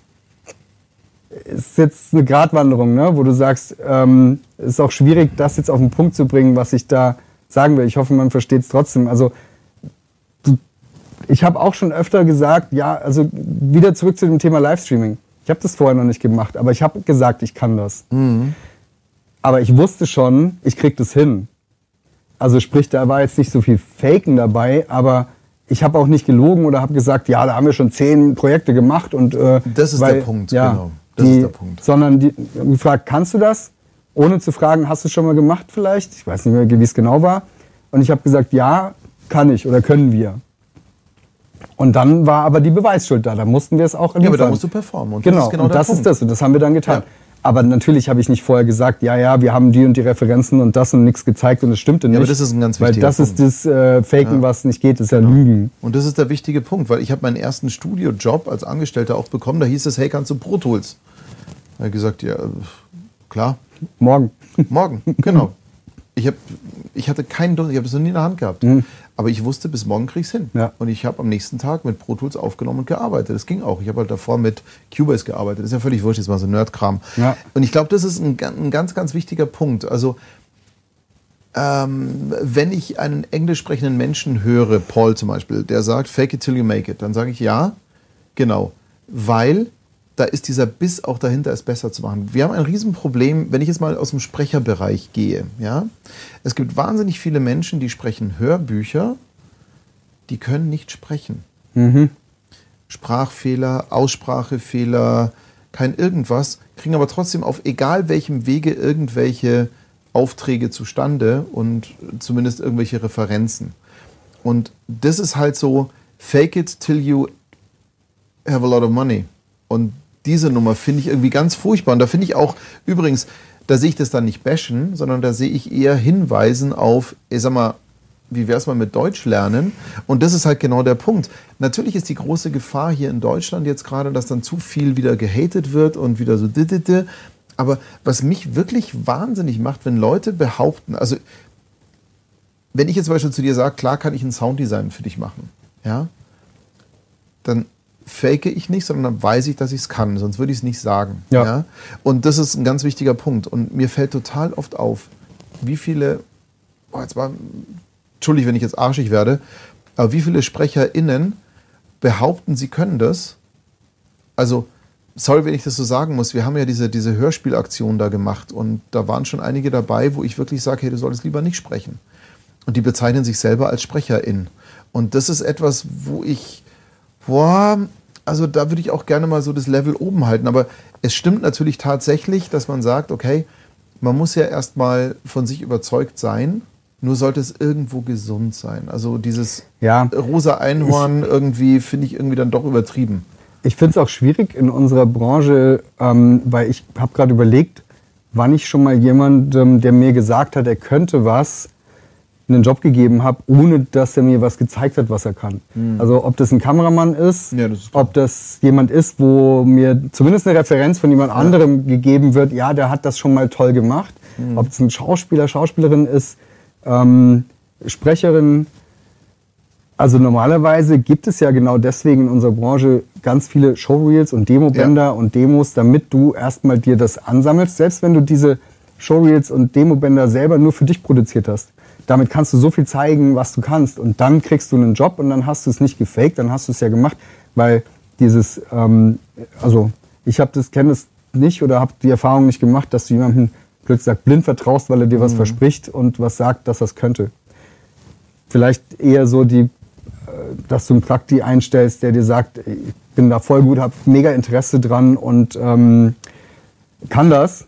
Und dann merkst du nach einer Woche, zwei spätestens, hm, hat sich da vielleicht ein bisschen zu viel versprochen, übernommen. Ähm, entweder Ja. einordnen und, und trotzdem weitermachen und dann sagen, hier, komm mal am Boden und wir machen das jetzt zusammen. Äh, oder sagen, du, sorry, das funktioniert so nicht. Fall hatten wir jetzt noch nicht, aber ja. Ja, das ist halt, und und das finde ich halt so ein bisschen schwierig. Also da werde ich auch ein bisschen pissig mittlerweile, weil natürlich kann ich jetzt auch sagen, hey, ich kann total geil fotografieren. Und natürlich wird vielleicht dann meine Mutter sagen, hey, das ist aber ein schönes Foto, was du da gemacht hast. Und somit denke ich, ich kann total gut fotografieren und bewerbe mich dann irgendwie beim Cosmopolitan. Und ähm, Also bei dir da ist auch anderes, wenn du sagst, sein. da kommt jemand her und sagt, ich kann voll gut sprechen und du gibst ihm eine Chance und dann merkst du, es geht nicht. Dann hast du halt ne, deine Zeit äh, falsch eingeteilt, was Ja, natürlich. Und das ist halt genau der Punkt, weißt du, man muss auch irgendwo Realist sein. Und das ist einfach so, gerade in einem, weißt du, du kannst ja auch nicht hingehen als Rennfahrer, ich habe mal Go-Kart gefahren, weißt du, und dann sagen, ich könnte jetzt Formel 1 fahren. Das geht halt einfach nicht. Und ich, ich halte mich für einen relativ guten Autofahrer, bin auch leider immer zu schnell unterwegs. Ähm, deswegen fahre ich schon große Autos, dass ich eh nicht so rasen kann.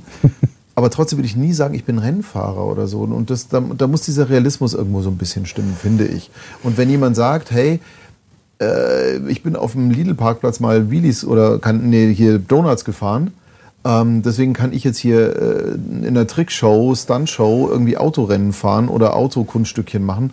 Das ist einfach zu weit hergeholt. Und Ja. da muss man ein bisschen Levelunterschied sehen. Und wenn ein Praktikant kommt und sagt, hey, ich habe total Bock auf das und ich kann das oder ich kann mir das drauf schaffen, dann stellst du den unter der Prämisse ein. Aber wenn jemand kommt, hey, ich bin fertiger Tonmeister, übrigens mit äh, total viel Erfahrung, ich will 5000 Euro im Monat und du merkst irgendwie, der kennt den Unterschied zwischen einem EQ und einem Kompressor nicht wirklich oder zumindest unter einem Gate und einem Expander, um jetzt mal wirklich nerdig zu werden, Linda. Natürlich ist Cubase und Pro Tools kein Nerd-Thema, aber wenn es halt wirklich so ist, oder wie ich zum Beispiel, wenn ich sage, hey, ich kann total cool filmen und äh, ich habe aber keine Dunst, was eine Blende ist. Ich weiß es nicht und ist mir auch scheißegal. Also, weil, Auto, ähm, Automatik. Ja, genau. Nee, aber da, ich vergleiche es ein bisschen mit, ja, ich weiß, wie die Kamera geht und ja, ich habe auch schon Kamera gemacht und ja, ich habe Kameras gekauft Ja. und bin da so ein bisschen Kameratechnik-Nerd. Trotzdem würde ich mich nie als Kameramann verkaufen. Ähm, ich habe auch schon Kurzfilme komplett gedreht und Kamera gemacht und ne, also ich habe, ich meine, ich krieg das hin bis zu einem gewissen Level. Genau. Aber ich mache nie für eine Produktion von uns selber Kamera, weil ich immer weiß, da gibt es jemanden, der das liebt, mit Leidenschaft dran ist Mhm. und das besser kann als ich und der soll das bitte machen. Dann vertraue ich dem und vor allem die Personen bringen mir dann so viel mehr, Ja. weil die noch Ideen haben, weil die ihre, ihre Vision da reinbringen und ein Gefühl für was haben, was ich, was ich niemals haben kann. Genau. Ich bin dann der, der das mit dem gerne zusammen macht.